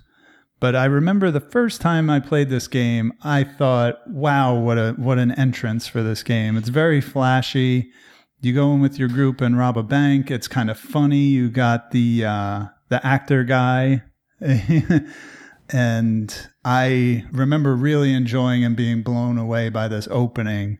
And I'm curious for you, Rich, someone who's not so much into sandbox games or modern games or shooters or things like this. Like, what was your first impression of the game? Because it really hits hard from the get go. Yeah, I mean, my first impression of the game was very positive. The comical sense of the game and the self awareness of the game from the onset was really cool, and I really enjoyed that quite a lot. You go in and you rob this place with these big heads on, you know, and it's kind of postmodern in a sense because you're this violent gang. But everyone loves you. Everyone's wanting your autograph and stuff like that. And so you're going in to rob a bank. You know, everything's cool, you know, until things go a little bit haywire. I really enjoyed it. I was really shocked that the character Johnny Gat died, and I was like, "Is he really dead? What's going on here?" And I'm even now I'm curious as to what's going to happen in later games. From what I understand, he's a fairly iconic character, so I'm kind of wondering, you know, if he comes back in the later games, which Kevin maybe could tell us, or you know, maybe we shouldn't let that cat out of the bag. No one's really gone. Yeah. Yeah, I want to get Kevin's perspective on the Gat dying thing because, from what I understand from watching the Color Shed reviews, it was controversial at the time, and a lot of people still don't like it. So, Kevin, having played Saints Row 1 and 2 before this, what did you make of that? Well, I- I'll say like if there's one criticism I can have for Saints Row, a series as a whole, is that it holds on, I think, a little too closely to the earlier games and its story, because the first game, like, it's not really that good, you know, and the story isn't really that iconic, and it kind of holds on to these characters almost to a fault for like people who are new to the series coming into it, and you're kind of scratching your head, like thinking, why is this Johnny Gat guy so important? And the game doesn't really e- explain that. It kind of expects you to have played the first two games, right? Yep. So I was okay with it. I think it was it was it was good to get rid of that character and move on and to get into the new characters that they have because I I don't think that the old characters are really worth holding on to. Does that make sense? Yeah. Yeah, totally. And I do know I didn't play, you know, I didn't play one or two, but I I like what I have seen of the character change in Shaundi in particular because it seemed like in the earlier games she was just this like burnout hippie kind of annoying character, but in Saints Row the Third, she's very confident and just wants to fight, wants to kick ass, shoots a lot of people. Like she's She's the sassy girl that Sean and I really love. right, right. Yeah. we can definitely add her to the list. Um, Yeah, and in its essence, that character change kind of represents the change in direction that the series went from being a clone of Grand Theft Auto to becoming its own thing. yeah, exactly. Well, let's get into some gameplay and we'll fill in the story as we go because I do have a lot of things I want to say about the story, but I, I feel like it would be better served to discuss that with the context of knowing what the gameplay is because even even the activities which are the side missions are tied into the story in pretty neat ways, not like genius ways, but I like the way they were tied in. So you have an open world map in the city of Steelport where you can traverse by walking or running or stealing or buying vehicles. Actually, you can't buy vehicles, but you can steal them and put them in your garage. You use the map to find activities or properties that you can buy. And buying the properties increases your hourly income. And I put hourly in quotes because I think it's only hourly to an extent. I think It's about 20 minutes, I think, is what I kind of gleaned from it. I also think, though, Rich, and you can correct me if you observe something different, but I think if you do like kind of nothing, you just don't get that money. You have to like do stuff to trigger that transfer to pop Could up. be. I think I could be totally wrong about that, and I I was trying to kind of track it, but I just wasn't getting a good grip on like how often those transfers actually happen. But I feel like if I was just like just running around the map, f***ing around, not doing anything, I wasn't getting that that transfer. No, I can I can definitely verify that I did a lot of f***ing around in this game, and I always got transfers. So it, it's not mission good. based because there were times where I would just stay up till three a.m. just stealing cars and painting them. So yeah, Okay, cool. it must have just been my perception of time and how I was playing. So the game has this like economy where you can own real estate, you can own all the shops in the game, uh, like clothing shops, the vehicle repair shops, the tattoo shops, even the plastic surgery shop, which you can edit your character using that. We'll get to character customization in a minute, which is a big part of the game. So you buy these properties, shops, you have this hourly income going on your phone. I love this kind of stuff already, right? So then you can do activities on the map. Basically, what they did, they took what people like to do in Grand Theft Auto games, which is just cause mayhem, and they just said, okay, we'll reward you for that. So they made an activity called Mayhem.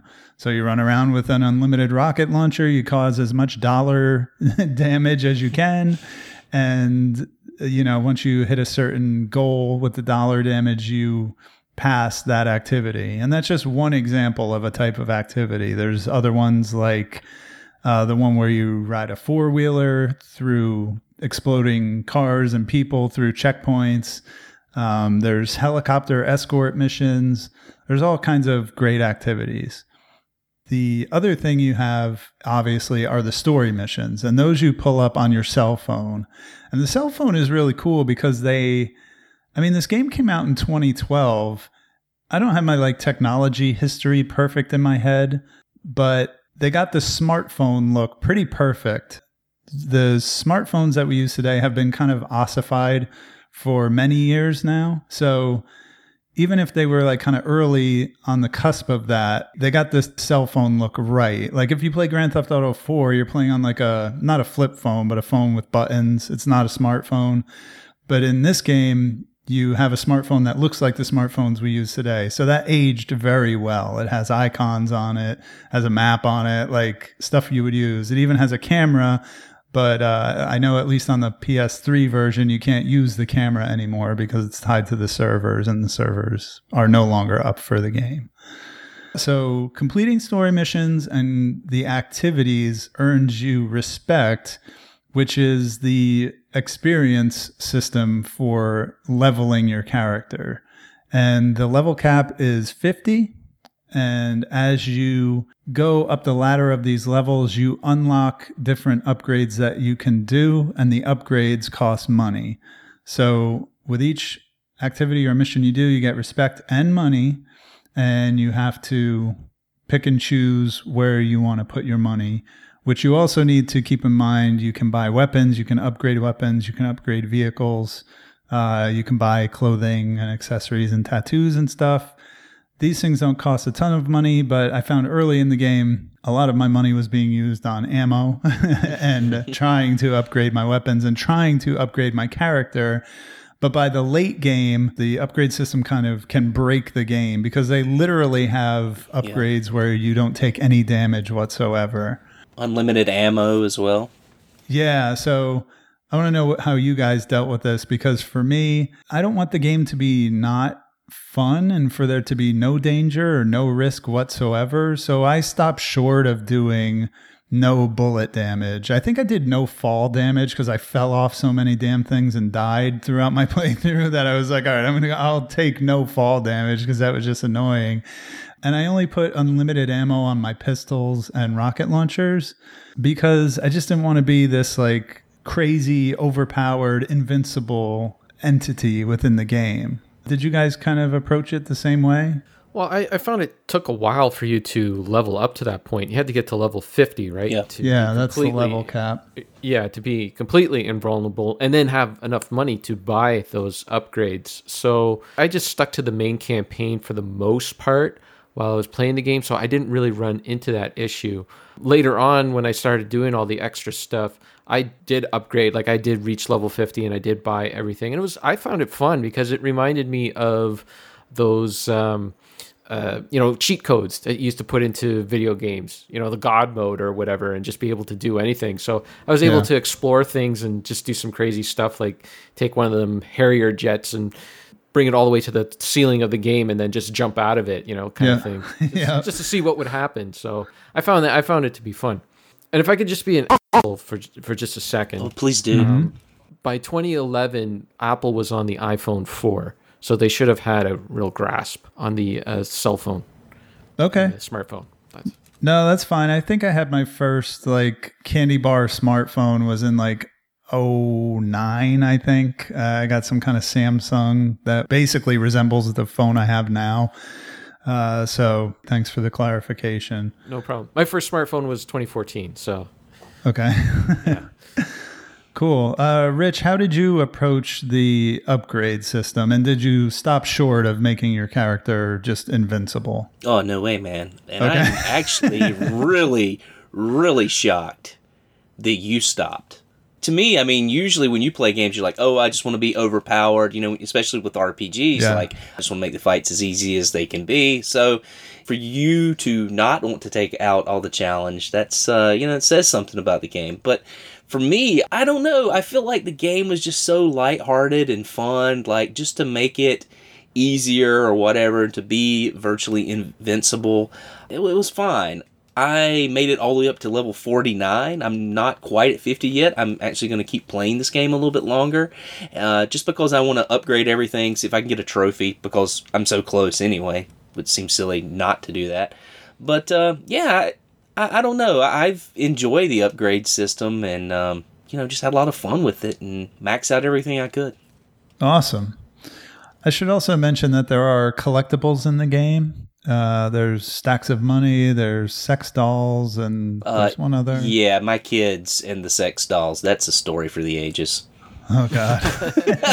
Squeaky, squeaky, Uh, the other one I can remember is uh, is photo ops, which is actually kind of cool. As you're running around the game, there's bystanders like, "Hey, hey, take a picture," and you just walk up and pose for them. It's actually a cool, like contextual uh, collectible in the game. But please tell me the story of the sex dolls and your children. I mean, they're Daddy, kind of, is that? Yeah, uh, well, I mean, I have an 11 year old daughter, so you know we've we've had a lot of the talks before. My son's eight, so you know he's heard the word before. I'm very open with my kids about things. They feel comfortable asking me questions, so you know they know sort of the basic gist of what that word means. So just with the dolls and stuff, just flying over and I would just pick them up and they would just start squeaking and stuff. Dad, what's a sex doll? I'm just kind of like, uh, yeah, it's just a funny thing that people buy for like a party or something like that. So that's kind of where I went with that, you know, with them. So That's a good answer. That's really smart, actually. yeah, you know, when you when you have a um a bachelorette or a bachelor party for people get married, you know, you buy those Yeah. sometimes, and you know, just as a Just a gag. goof. Yep, just a Yep. goof, man.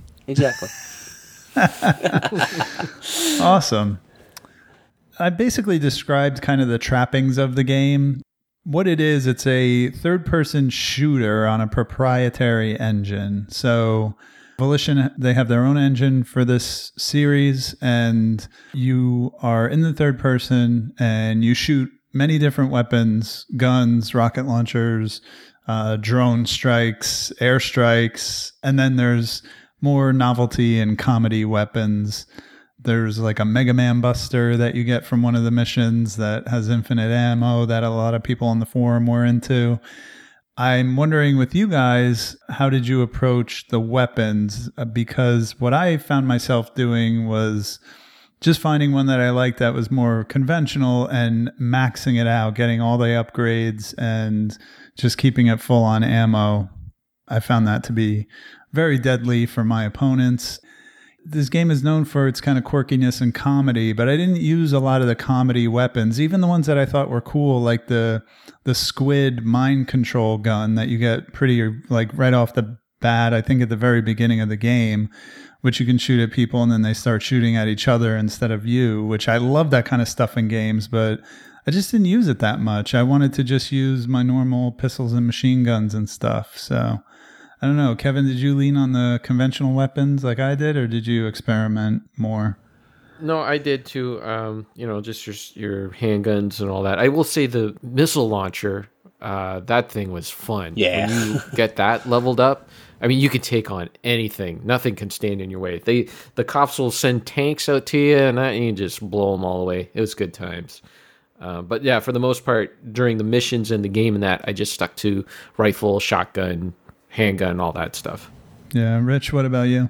Yeah, I didn't go with really any of the um, gag weapons, or I actually didn't even use any of the handheld weapons either, like the ball bat, you know, or the uh, the dildo bat, as we were talking about earlier. But uh, I really found myself really enjoying the shotgun, the missile launcher, like Kevin said, and uh, just dual wielding those pistols was a lot of fun for me.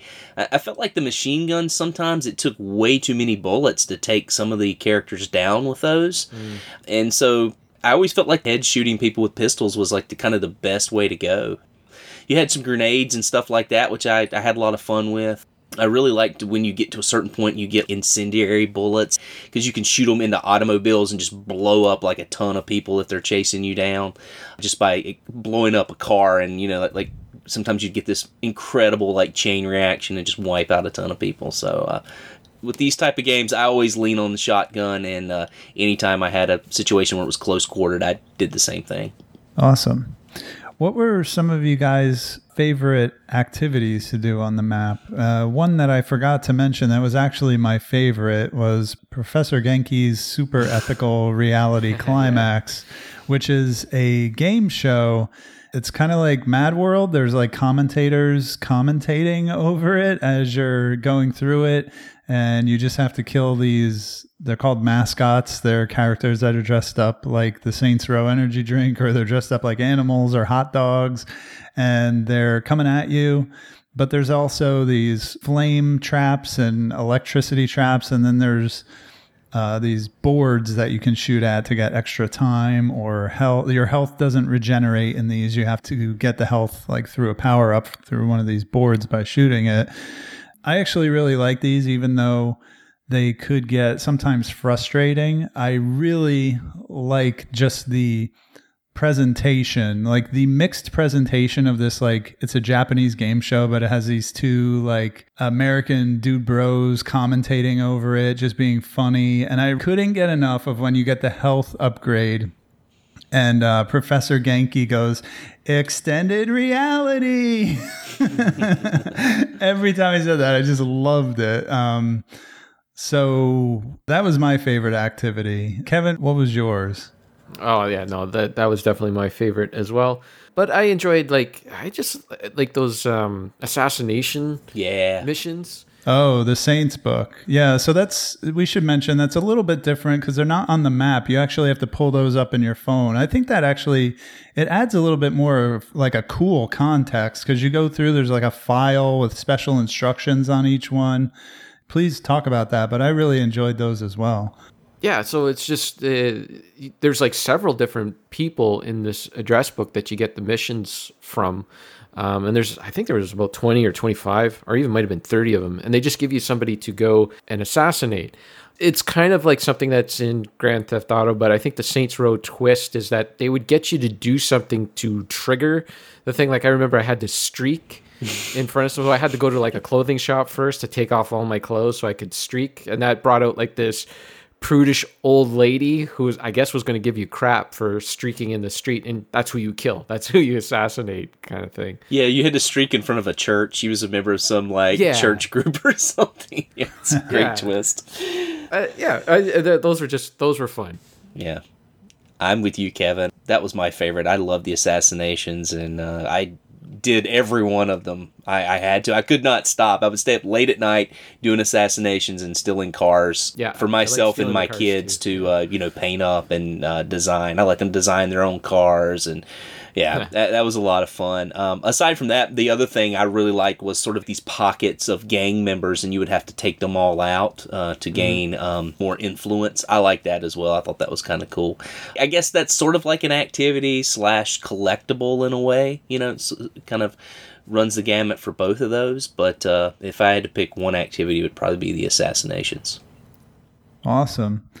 And yeah, you bring up there's two kind of activities that pop up. I, I want to say randomly, or they don't also fit into the mold of just being an activity and you go and do it. And one of those is the gang activity that you mentioned.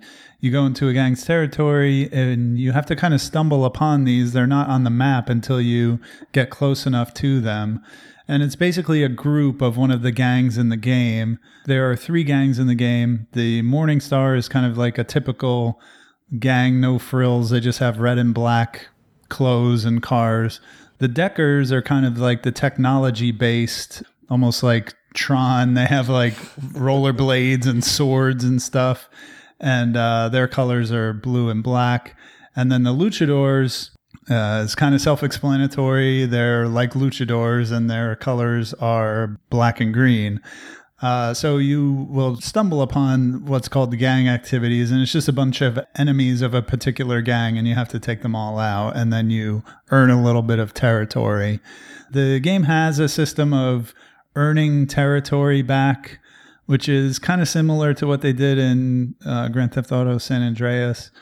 But in this game, I don't know. I, I paid attention to it a lot at first, but as I was organically just mopping up everything on the map, I wasn't worried so much about territory. And I found that the system was a little bit imperfect because eventually you get an upgrade that just takes the territory. And I realized that I had a couple things that were like 99%. And it's like, what am I missing? I did everything on this section of the map. And I don't know if I was missing some collectibles or something, but I found the, the system to be a little wonky. The other kind of random thing was the, the like mini horde modes that you would get. You'd get a call on your cell phone and it would be like, hey, there's too many luchadors in this area. Let's teach them a lesson. And you would go and you'd fight a couple, but then it would say like wave one of six, right? So then, like, oh man, there's more coming, get ready. And it was kind of like a horde mode.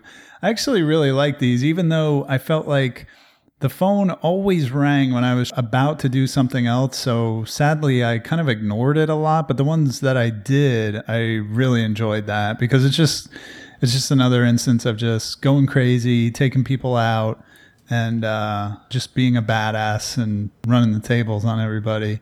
Yeah, I mean that's the neat thing about this game is there's just such a plethora of things to do. And like you said, it's open world, so you get to kind of choose. I mean, you can do the story mode if you want to, which is usually basically picking the scenarios at the top of the cell phone list and going through it and play just through the story if you want to. You can play all these little side stories if you want. You can do the little missions. You can answer your cell phone. I mean, you never run out of things to do, and it gives the player a lot of autonomy to decide what they want to do next. And uh, I think it's one of the things I really like about it. It's not limited. I always felt like when I played GTA games, I would get to a spot where if I didn't get past a certain point, I couldn't progress, and I would just get so frustrated. And you know, it was usually some car chase scene or something like that. So that's one of the things I really liked about this game, and um, just thought it was pretty cool. Awesome.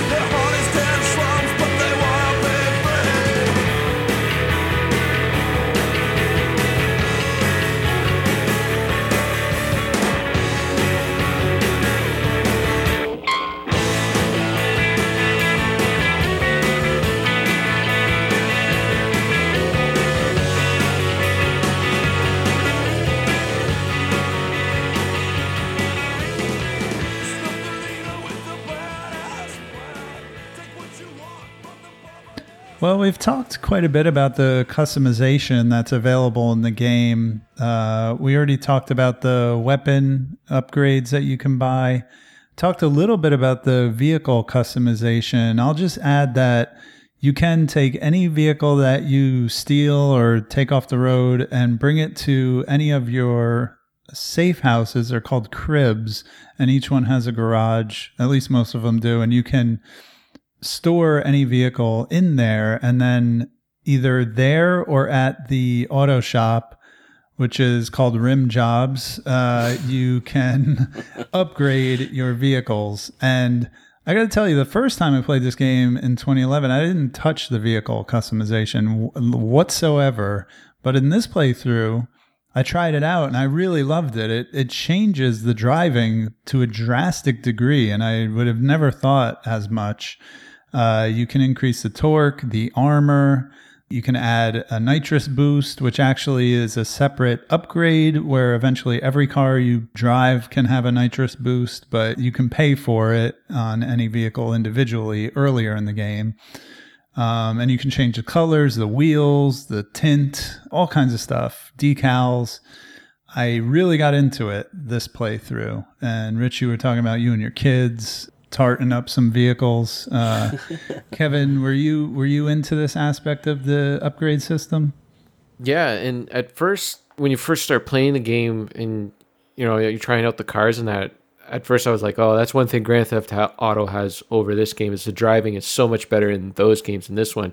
But then you realize it's because you know your the car you're driving hasn't been upgraded yet, and once that opened up to me, like that opened up a whole new world.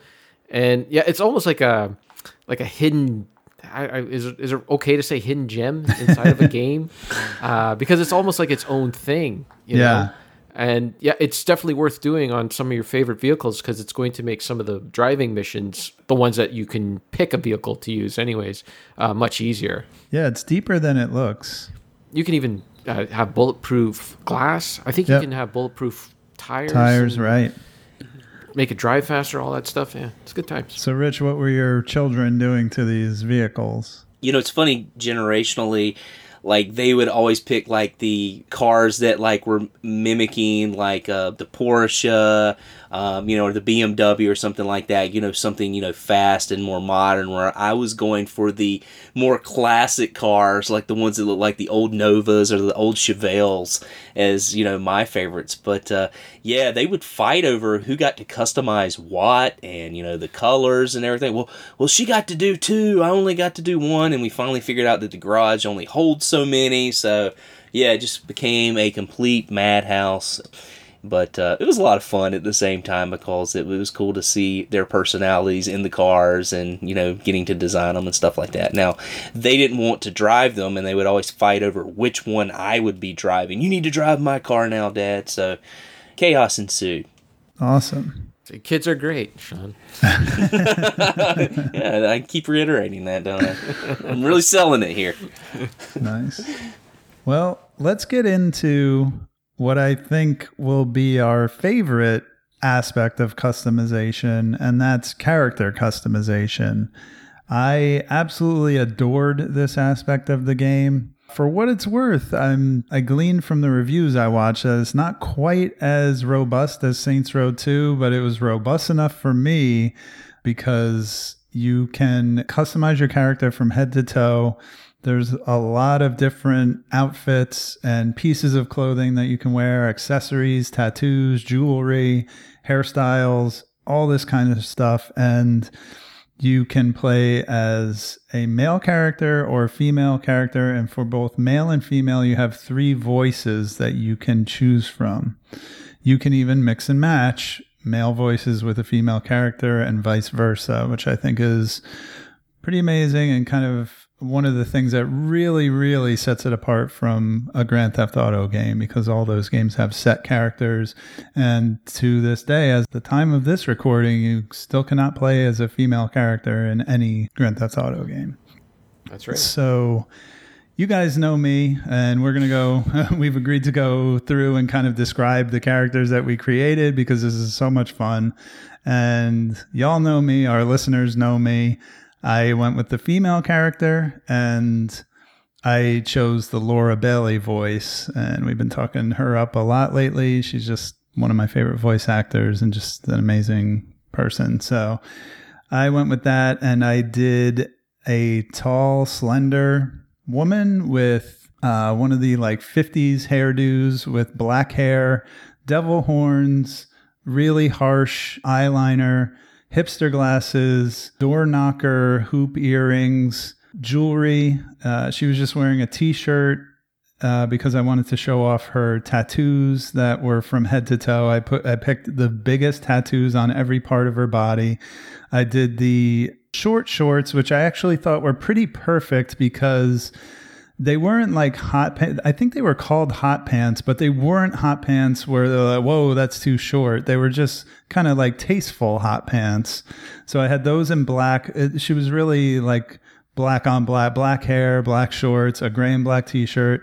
I put her in high heels and uh, all the jewelry that I could get on her uh, hands and fingers, a sweatband, and you cannot play this game without the anime kitty backpack. Uh, because the anime kitty backpack and the, actually the bad kitty backpack, the blue one, is the one I used. Um, there's a blue one and a pink one. I use the blue one, and the best thing about the backpack is that when you're running around and playing a game and shooting people and jumping off buildings, and he's just kind of flopping around and his arms flail back and forth as you're running. It's so great. But my character was basically a lens through which I would view myself. Like I dressed her the way I would dress, and she had tattoos that I would have if I had the time and money. And I just gave her a style that I would enjoy if I was her, I guess. Sounds like a character straight off a Cramps album. Yeah. And she had a she had the huge spider tattoo on her neck, so that's a that's an apt uh, comparison. So, what about you guys, Kevin? What was your character like? Well, I thought I, I I definitely picked the female character because I wanted uh, something better to look at. If you know what I'm saying. Um, and she had a. Um, I, I'm going to sound totally creepy describing her. So let's just say she The cheerleader outfit? she might have been wearing that at some point. um, and she had uh, she really looked like Jessica Rabbit, I guess. Oh, yeah, yeah, yeah. look. Um, and uh, on the PC, well, you know the PC has mods, right? Okay. And uh, you can download some mods t- and to patch things, to uh, you know uncensor some things if you want. If you want to, you know, it's there. The options are there. Um, but yeah, she had many different outfits, and uh, I thought that uh, Jennifer Hale was in this game, but she must be only in F- Saints Row Four. So I couldn't tell you which voice I picked. I can't remember. It's funny that you mentioned that because when I first played this game in 2011, I played it very close to when I played Mass Effect 1 and 2. And I thought at the time, I said, oh, Jennifer Hale's in this game too, but it was actually Laura Bailey. So, uh, That's who it is. Yeah. right? yeah. It's, she sounds like yeah, Jennifer very Hale, similar. Yeah, but in Saints Row Four, you can actually pick like like the voice actress's name, like or voice actor, like if you Oh, want. That's cool Yeah. that they made that more clear. I didn't remember that. That's that's pretty cool. Yeah, in this game it just says voice 1, voice 2. Right. Yeah. yeah. Cool. Rich, what about you? Man, I gotta tell you, like, Sean, A, you're rubbing off on me because I'm, I'm picking female characters now. Even in Dauntless, I have a female character. I started off with a male and I changed it to female just because I just wasn't happy with it. Yeah, it's, it's funny. These characters are like kind of personal introspectives. As I was playing this and I was designing my character, I wasn't thinking about it. I just, you know, put her in things I wanted. I used the shorts like you did. Uh, she was also in heels. I gave her green hair, you know, kind of shoulder length, hoop earrings, tats, sort of the um, like the tie and vest kind of look as well. You know, about halfway through my playthrough, I'm like sitting here looking at it. I'm like, oh my god, what have I done? and I posted about this on Twitter. I created Pizzazz from the, the show Jem and the Holograms unintentionally, not knowing it though. As a young man, I definitely had a crush, and, and maybe even still this day have a bit of a crush on Pizzazz from the Misfits. So uh, yeah, I think that's where my design actually came from. You know, just the recesses of my mind uh, as I was creating this uh, character. But yeah, a lot of fun. I really enjoyed that. I think I used the same voice that uh, both of you guys did. That's cool. I love that in the game you can go to the plastic surgery store to change anything about your character. Um, I don't think you see that too much in a game. Like when you pick a character, you're set with it. Like a lot of times you can change their clothes and accessories and stuff, but you can completely change your character in this game uh, in any way that you want at any time in the game, which I think is really cool. That gives you a lot of freedom.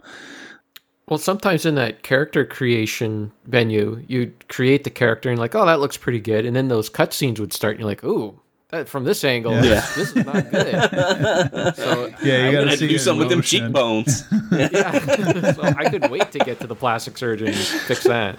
Yeah, I actually had one of my hairstyles. I did the one with the chopsticks in the back, and Okay. the bangs are very long, and they kept clipping through her face. And I'm like, nope, this won't do. I got to change this hairdo as soon as possible. So, because that was just really annoying. So, Isn't it funny that 40 year old men are playing dress up? It's fun, man. It's just fun. it is. It's funny because my wife uh, plays The Sims 4 a lot. I've talked about this before, and she, when I first started play this, playing this game, I spent hours upon hours in the character customization, and she kept coming in, and she was just like, "Why don't you just play The Sims?" you know, it's like, no, I like this game. It's funny. Oh man. All right. So, you know, we talked a, enough about the gameplay and the customization and everything. So let's get into the graphics of the game and the environments. Uh, so you're in an open world city, and I got to say, this is one of the parts of the game where it's not exactly a home run as far as being visually appealing. It's colorful to an extent, but I thought it, if it was more colorful, it might have helped the game a little bit. I'm not complaining really about the graphics and environments. Like the traversal of the city has a really good flow, and uh, the layout of everything I really liked. But you're in a city, and there are spots of color, like uh, the Saints shop, the the clothing store. Um, is very colorful. There's a casino. There's all these little different spots of color that kind of pop out. Um, but there's a lot of parts that are just kind of gray and brown and a little bit drab. But it is a city, so it fits the tone of the game. And and again, with the customization options, you can have a very colorful character. You could have colorful vehicles. Um, so it's a really, really mild criticism that I have uh, that should be taken with a grain of salt. I played this on the PS3 and I thought the graphics were fine. I didn't really have any trouble with like textures or anything. Uh, I didn't see anything that was like offensive to my eyeballs as far as graphics go. Kevin, I know you played this on PC, and uh, I don't want to be too smarmy about it, but I know you're going to say how much better the graphics were. Oh, Uh, it's beautiful. yeah. 4K, 60 frames per second. Oh my goodness. It was like, you know, it was just rubbing it right in your face. It was good times. Uh, no, there. I, I mean, it's a game from 2011, right? So Yeah. it's a la- It's really a last gen game, so it looks like a last gen game. I did notice there was some pop in. I don't know if you experienced that on the console. Um, it might have been because I had the um, the view as far as it could go. So like you'd be driving down the street, you'd see like cars pop in like way far Okay. ahead. I, I don't know if you guys. I think I saw that. a little bit of that, but it wasn't like a major Yeah. problem. Yeah, nothing, nothing major. I mean, I'm. It's a cartoonish game. Yes. The city has a little bit of a cartoonish feel and vibe to it, so it all fit and worked for me. Even and the character models, considering how customizable they are, still look great. So I, I really had no problems with the graphics at all. Cool. Rich? Yeah, I didn't have any problems with the graphics at all. And you know, I mean, I'm completely behind in what most people play as far as modern games, as we all know. So Yeah. even though it was a PS3 game, we have been playing a lot of PS4 games on this podcast. I didn't see anything that really dated it or made it look bad. It was a little glitchy at times, every once in a while, especially when you would hit someone with a car or something. It was like their torso would just be sticking out of the road, or half of them would be inside of a wall or something like that. And and so there were those moments in the game that I noticed. But for me, even though I knew it was like a glitch, it just kind of added to the comedy of the entire game, and I loved it. That was great. Yeah, sometimes like uh, those uh, bridges that you had to jump, those jaw bridges. Like if I was on a motorbike, sometimes the front of the motorbike would get stuck in the drawbridge. Like there was like a, some clipping error or something like that. And even cars too, sometimes you would hit something and the car would be stuck inside the building. So I, I don't know if that was a PC thing or, or what, but there was definitely some clipping things going on. And it might have been because the resolution was bumped up to 4K on my monitor, so that might have messed it up a little bit. Yeah, could be. Hmm. You know, something else I really liked about the environments too, and I think we mentioned this before, was the store names. Some of my favorites were like "Nobody Loves Me," which was Yeah. like the goth shop. Yeah. Kind of like the hot topic. Of the, exactly, Yeah. exactly. And there was another one too that I can't remember, and I'd been trying to search for it as we've been talking. But uh, one that was particularly funny was this one called Leather and Lace, which is a clothing store, but that's actually the strip club name in my hometown. So uh, Oh, yeah, that, that that got a little close to home. anyway, I just wanted to mention it. I just really enjoyed that aspect of it, and it just added to a lot of the humor in the game that was clearly abundant. That's great that you mentioned that, and that's something that I'm gonna bring up in my closing thoughts is the uniqueness and how special the humor in this game is. So yeah, let's move on into the music and sound. This game has a licensed soundtrack where you can listen to radio stations if you're in a vehicle. And sometimes they play from a vehicle if you're close enough to it, which I thought was kind of a cool touch. I actually wrote a review of some of the songs on this soundtrack because some of my favorite songs actually appear in this game. So if you want to see my my last blog article as of this recording was about the music in Saints Row. But uh, I really like this soundtrack. I like that there's an option to turn off stations that you're not going to listen to. So for me, I didn't have the classical music on and I didn't have the heavy metal station on. I'm sorry guys, but I'm not really not really into heavy metal. There's some good songs on it, but there was other stuff I would much rather hear. Uh, I really liked K Rhyme or Crime or whatever you want to call it, which is the rap station.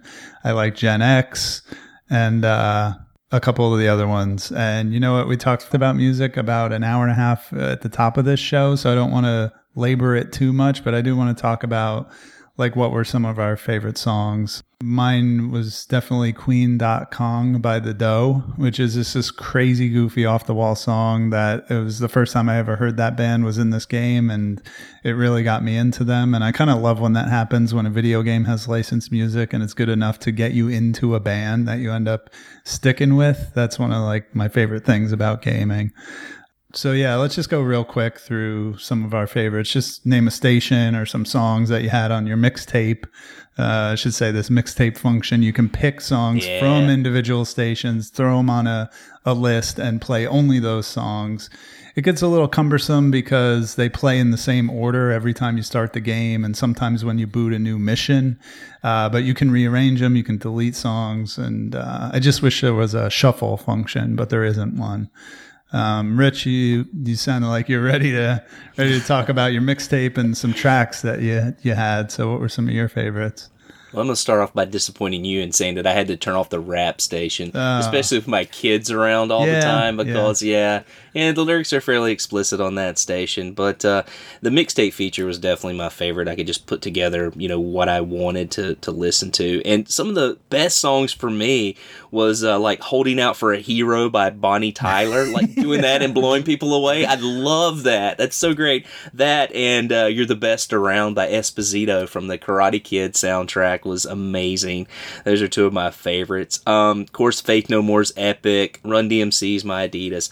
My My Life by Talk Talk, another fun song to kind of blow people away to and actually drive to was awesome. Yep. Uh, the Butthole Surfers, Pepper, another favorite. And then a song that we had talked about before, Sean, I'd picked up a vinyl by the group uh, The Icicle Works. Um, that song Whisper to a Scream is actually on there. That's a great, great 80s song. Yeah. Yeah, so that was a lot of fun to, to listen to as well. So, oh, and also there was an Opeth song on there, so I did put some metal on my mix as well. So yeah, it was a lot of fun.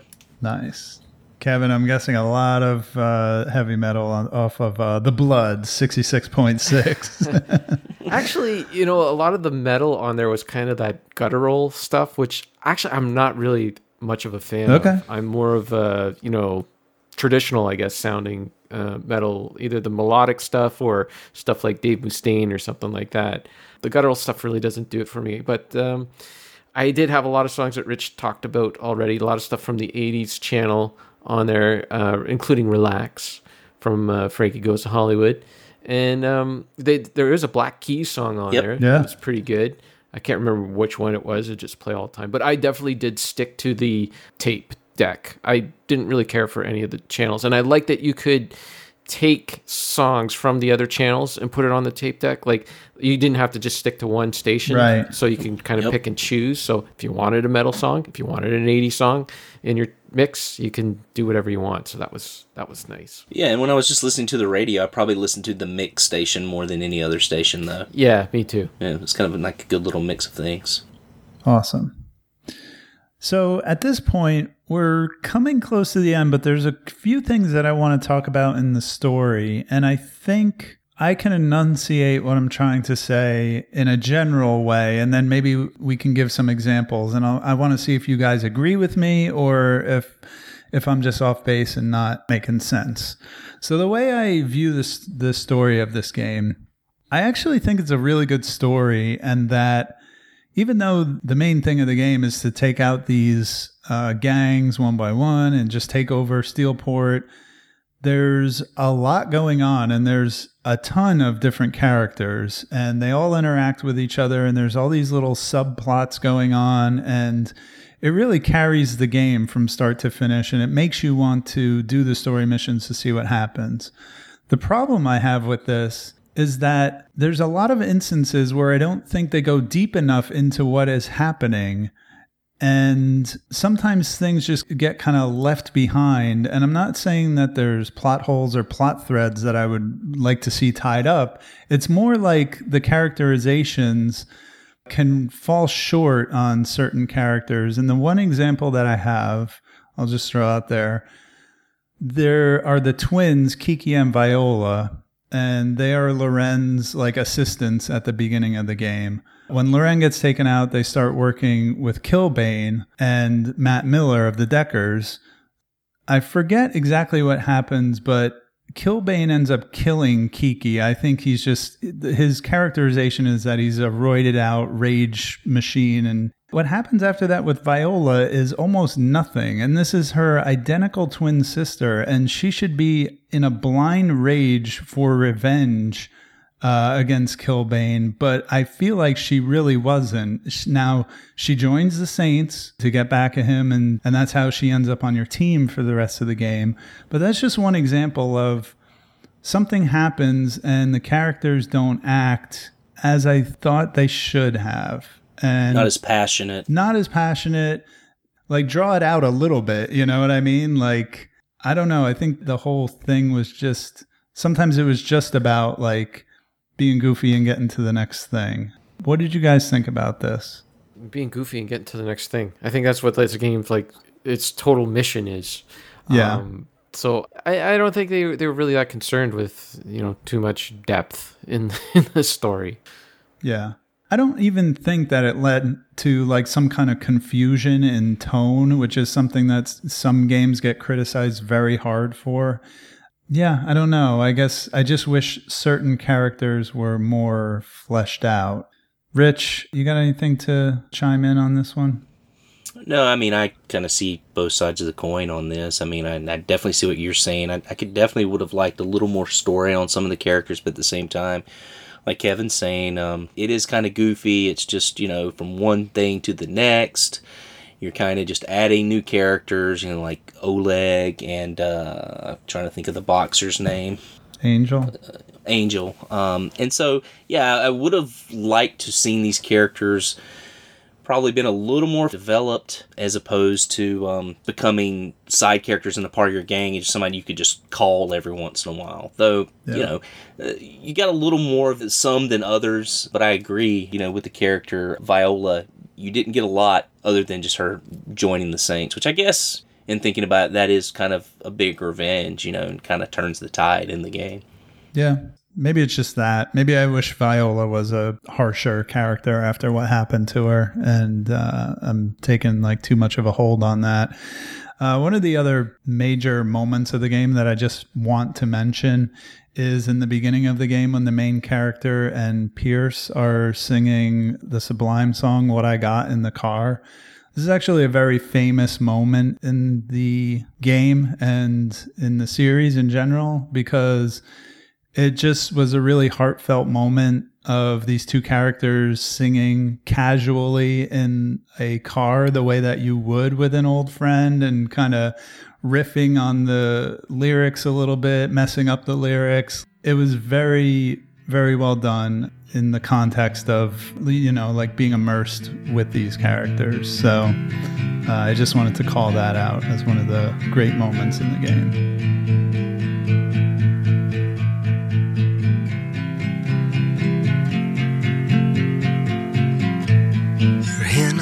On his arm, a stacked charm around your neck. Strung out and thin, calling some friend, trying to cash some check. He's acting dumb, that's what you've come to expect. Needle in the hay,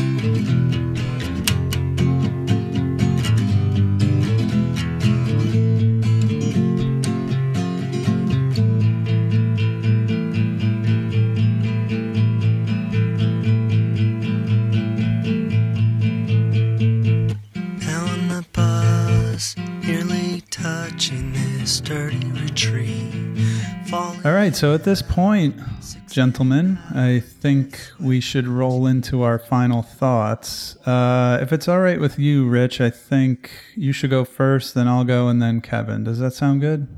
That sounds great to me. Cool. Yeah, so um, I'll admit, you know, I was a little skeptical even after uh, Kevin's recommendation, you know, which, you know, everyone should be Well, you jumping on, of course. yeah. uh, I was skeptical in playing this game because, as I've mentioned before, I do not like the Grand Theft Auto series very much. And, uh, you know, maybe it's something that I should probably revisit and play some of the more modern versions. But every time I've played a game on the PS2, it's just a game I've picked up for a little while, put several hours into it, and uh, put down. On the other hand, I love the game Bully, which I played on PS2, which is a very similar type of open world game as um, Saints Row and the Grand Theft Auto series. So I think what does it for me, especially with the Saints Row series, what I love so much about Saints Row 3 is the humor in the game does not stop. It's so lighthearted. It's super, super self aware. it takes the edge off the violence. You're not creating a violent situation for violence sake. It just becomes a part of the humor. You know, even like driving onto the sidewalk and taking out several pedestrians as you're going. It doesn't feel like a serious moment. You know, it's just fun. Some of the things I do want to mention about the game that we didn't mention earlier, I really love the mapping system in this game, and I think that was mentioned on the forums. I really enjoy the fact that you can plug in the destination for a place, and then when you get in the car, that the arrows show up, the green arrows, and you kind of maps you out and takes you directly to where you need to go. I just thought that was a great part of the game, and I remember playing the Grand Theft games, and it just wasn't so intuitive one of my kind of gripes about the game was the phone transfers. I didn't like that, and I didn't see it until like several hours into the game. And I think someone else had an issue with this. Uh, you actually have to physically go to your phone and transfer the money into your account, which is a little bit annoying. I wish they would just kind of throw it in there. And then the other thing I do want to mention that I really didn't like that zombie level almost made me throw my damn controller across the room. And uh, I had to have my eight year old talk me off the ledge with that because uh, it was just so frustrating. The running zombies just grabbing you all the time, you not having enough time to be mobile and shoot. That was quite frustrating. But that's really the only negative part of this game that I can really point to. I had such a great time with this game. It's a lot of fun. I'm really glad we picked it, and I would not be surprised if it was on my end of year top five list. And I just want to say one more thing Burt fing Reynolds. There it is. You beat me to it. Nice. Those are great thoughts, Rich. And as for myself, I want to kind of tag team what you were saying about the humor. And this is where this game, to me, stands head and shoulders above Grand Theft Auto because Grand Theft Auto series does have a humor to it, but a lot of times it's a mean spirited humor. And the one example that keeps popping into my head when I was thinking about wanting to say this is that in the real world, we have a company called Apple, and their products are iPhones, iPads, and i everything. In the Grand Theft Auto universe, the product is called iFruit. You know, in our world, fruit is a homophobic slur, right? So in Grand Theft Auto, it's called iFruit. I don't have a problem with this on a moral or philosophical level, but it's a underhanded, mean-spirited jab at something. You know what I mean? Whereas in Saints Row, all the humor is in the spirit of self-deprecation and let your freak flag fly. All the jokes, none of them are mean-spirited. None of them could be turned on any specific person or group or anything. They're all faced inward at the characters themselves or at the situation or at the gangs or whatever it is. And uh, I feel like there's a lot more love in Saints Row than there is in something like a Grand Theft Auto, and that's that's one of the reasons I appreciate it so much. Lovin's what it's got. yeah, exactly. um, and as far as just my final thoughts on playing it again, you know, the first time I played this game in 2012, it came out in 2011. I played it the first time in 2012. I loved it. I was just smitten with it. I had so much fun with it. As I said, I didn't dive deep into all, uh, all of the customizations and all the things that could really be explored in the game. And I didn't, at the time, play the DLC either, which we didn't get into. But um, you and I, Rich, we both had the complete versions and played the DLCs. So that was pretty cool. One of the things in this playthrough I was really curious about was will this game hold up after so many years and will it still be fun to play? And for someone like me, I love open world sandbox games. I've played all the, the Grand Theft Autos. I played Watch Dogs 1 and 2. I played Sleeping Dogs. I played The Saboteur. I played any open world crime shooter. I love them all. Uh, but Saints Row the Third is still one of the best ones I've ever played, if not the best one. I just love the moment to moment gameplay of just being this beautiful character running around with Laura Bailey's voice with the cat backpack on, shooting a rocket launcher at a helicopter and all this crazy stuff you can get into. And then these, these little moments you have Rich, you were talking about just driving around and plowing down pedestrians. And one of the things I loved about that was the verbal like quippage when you were doing something like that. Like when you're mowing down pedestrians and she goes, You can't fight for shit. it's like you just ran somebody over and said that. That's so hilarious. Just stuff like that, just randomly popping up in the gameplay. I just loved it. And um, like I said, really liked Professor Genki. I got a uh, Professor Genki t shirt that I tweeted out that says, uh, It's murder time in Japanese kanji. It looks so awesome. I adore this game. It's probably in my top 10 of all time. It's so amazing. And I'm still playing it too, Rich. I haven't completed all the DLC and I want to see if I can get like a million dollars in the bank and just see what other kinds of weird things I can do in the game. Uh, so yeah, It's going to be the new Metal Gear 5 for us. yeah. so if you can't tell, this game gets my complete, unabashed, full recommendation. Just so great. So I'll pass it along to our guest, Kevin, buried on Mars. Take it away with your final thoughts. Um, okay, so I forgot that the the number one song that I had on my tape deck, so it would play first every single time, was "Funky Cold Medina" by Tone Loc. It's a good one. I think the phone mechanic thing where you had to push the button to make the money go. I think the developers didn't want people just leaving the game, allowing you to leave the game on and you just make money by just standing there and not doing anything.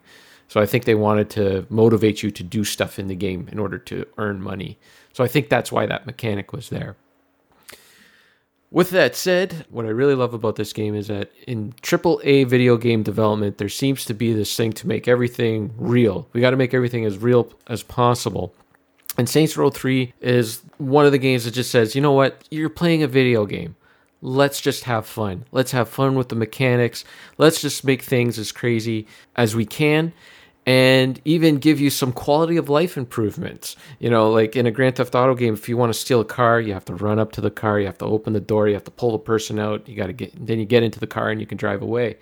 In this game, there's like a button you can just press to automatically steal a car, you know, and the character just kind of flies in the air and jumps through the window and can steal the car. And, that, and that's just a fun mechanic. And it's just saying, you know what, you're playing a video game. Let's just have fun. I also like how the economy in this world, everything costs money. When you start up the game and it's like, oh man, I got to buy this, I got to buy that, all the upgrades and all that. But once you start making money in the game, you come to appreciate that because you're earning this money. You own everything in the in town. You own all the the shops and everything and you're earning tons of dough and you still have money to spend. You got money to spend on things which i really appreciated. So yeah this is a fun game. It's a blast just to play. It's a blast like if you just want to have fun. You know what i mean? Just have fun with a video game and not have to you know get caught up in the world and the environments and all that stuff that could be fun too but it's also fun just to let loose and like you said let your freak fly so yeah, I highly recommend this game as well. And if you like this one, you got to play Saints Row 4 because Saints Row 4 is the best superhero game I have ever played, and that includes Spider Man on the PlayStation 4. That's amazing. I haven't played Spider Man yet, but I have played Saints Row 4, and I wholeheartedly agree with that recommendation. And I will say, as much as I love the music in Saints Row 3, I think the licensed soundtrack of Saints Row 4 blows it out of the water without question. Yeah, and fun fact for that. I don't know if I should say it. I don't know if it gives away too much, but there isn't a lot of car driving in Saints Row 4, and it's something that they thought of after the fact. You know, Yep. uh, they said your character's not going to be driving around too much, and we spent all this money on the music, so that's why a lot of the cutscenes feature some of that music. Yeah, and in 4 you can listen to the music anywhere. You don't have to be Yes. in a vehicle. That's Yeah. that's another great thing about that game. So, actually real quick, I want to ask Rich, are you interested in exploring the series further, either going into 4 or maybe going back into 2? Uh, what are your thoughts on trying some of the other games? I'd definitely like to go into four. I don't Yeah. know if I want to go back from you know what you guys have said about it. I think two still has its moments. Like it's the first step towards becoming its own thing and moving away from Grand Theft Auto. One of the side missions in two uh, just is, is you just drive around in this I guess it's like a sewer truck or a, truck that carries uh, toxic waste from from septic tanks and that. And your your mission is to drive around and make the neighborhood as disgusting as possible. You spew out the raw sewage onto people's homes as you drive around to depreciate the value of their homes. So you, your scummy lawyer or real estate friend can go in and buy up the properties really cheap. So there's still a lot of fun in two. It's not as good as three or four, but it's still a good game, I think. Awesome. All right. So before we get into our next month's couple of games, uh, I want to give Kevin a chance to give out his internet information. Kevin, where can people find you and your great work on the internet? My great work? Well, I don't know if you'll be able to find any great work, but you can find some work. Uh, just Buried on Mars uh, on YouTube. Uh, I also co host the podcast Retro Fandango with my buddy Richard, and I'm part of the Quick Save Club, which we do a PC game of the month. We're kind of a rip off of this show, actually, uh, where we play a game of the month as well, but it's PC orientated because a lot of, a lot of you guys. You're just you're, you're sucked into your consoles. You, you don't want to. You got the blinders on when it comes to the PC. You're too afraid. Uh, so we're trying to expand people's um, minds, and we've done that so far. We've got a few people who have been console only that have actually expanded their horizons and tried out some PC games. So kind of happy about that. Nice. Well, if you ever play The Sims 4, hit me up and my wife and I will join you. Oh yeah, Sims Four. Yeah. All right, Rich, what will our listeners be playing in October? Well, we've already announced this on the last show, but in October we will be playing Bloodstained Curse of the Moon. This is a Castlevania like game that was a stretch goal for the Kickstarter program. It's a lot of fun if you love the old classic Nintendo look and the 8 bit era. Please join us for that. Should be a spooky time in October. Awesome. It's a great game. I already beat it once and I'm looking forward to going back and going through it a couple more times. And then in November, we're going to play Hellblade Senua's Sacrifice, which is available on the PC, but I will be playing it on the Xbox One because it is part of Game Pass. Rich, I'm guessing you're going to play it on the PS4. I am already picked it up this week. Nice. Kevin, any interest in joining us for that? Yeah, actually, I, I haven't played that game yet, so that's a good excuse to jump in. Cool. Well, check us out on the forum. And now, Rich, I see in our notes it looks like we're going to announce our December competition because there's a few games involved and we want to give the people a chance to gather these games. And, Rich, I got to tell you, you came up with a really great idea for this one. It's on paper, it's my favorite one of these that we've done so far, and I can't wait. So, why don't you take it away and let people know what we're doing? Well, hopefully, we can make the execution part of it even better. Uh, well, we decided to go back to a more individual competition after the golf competition from last year. And uh, Sean and I, we've been talking about this for a few years now, but we love playing light gun games. My wife and I love co oping those as well. And we thought, what better system to play light gun games than the Wii? Because it had a plethora of light gun games, some of them really, really good. And so, as usual, in the month of December, we always pick three games and we compete against each other for about a week's time on each game. And so that everyone will have time to pick up these games, we're going to announce them now. The games we selected are House of the Dead 3, which is on a compilation with House of the Dead 2, Ghost Squad and also Dead Space Extraction. Now, we still got to hash out the rules for these, and so if anybody on the site wants to contact me and maybe talk about some of the best ways that we can run this competition, I'm all ears to hear about that. But uh, yeah, man, it should be a great month of gunplay action. I've already got my uh, 9mm pistols ready to rock and roll. So uh, yeah, should be good time, Sean. Yeah, that's awesome. I actually have one of those pistol peripherals that I got kind of recently. Like I've had the Wii Zappers for a long time, but I actually got one that looks like a handgun and I haven't had a chance to use it yet and It's I can't awesome, wait. man. Yeah, my wife and I, we have our own. Awesome. My wife's a huge House of the Dead fan, so uh, she's going to be totally up for this as well.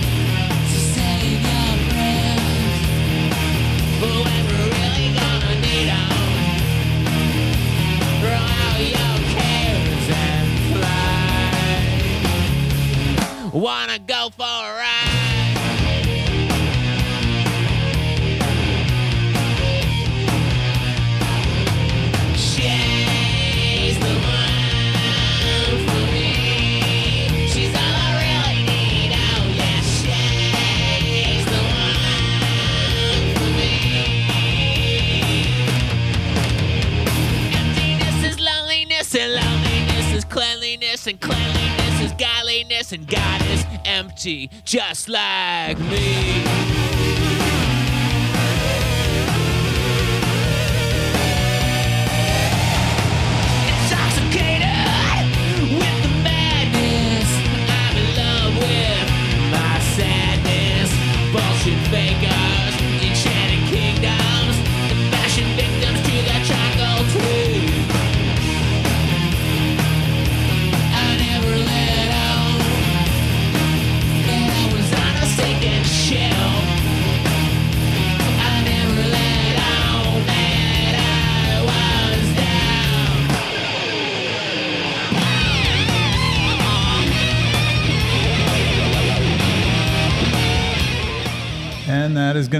For another episode. Thank you as always for listening, and a special thanks once again to Buried on Mars for joining us on the show.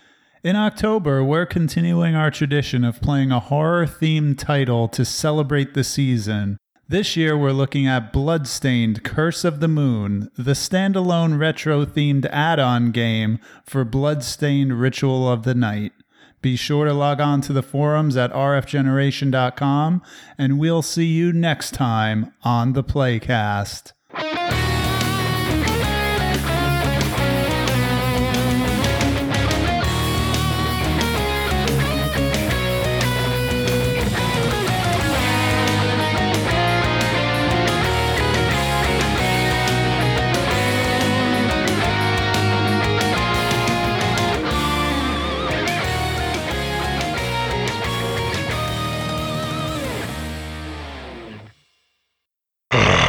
Fresh meat. Basketball. Bow.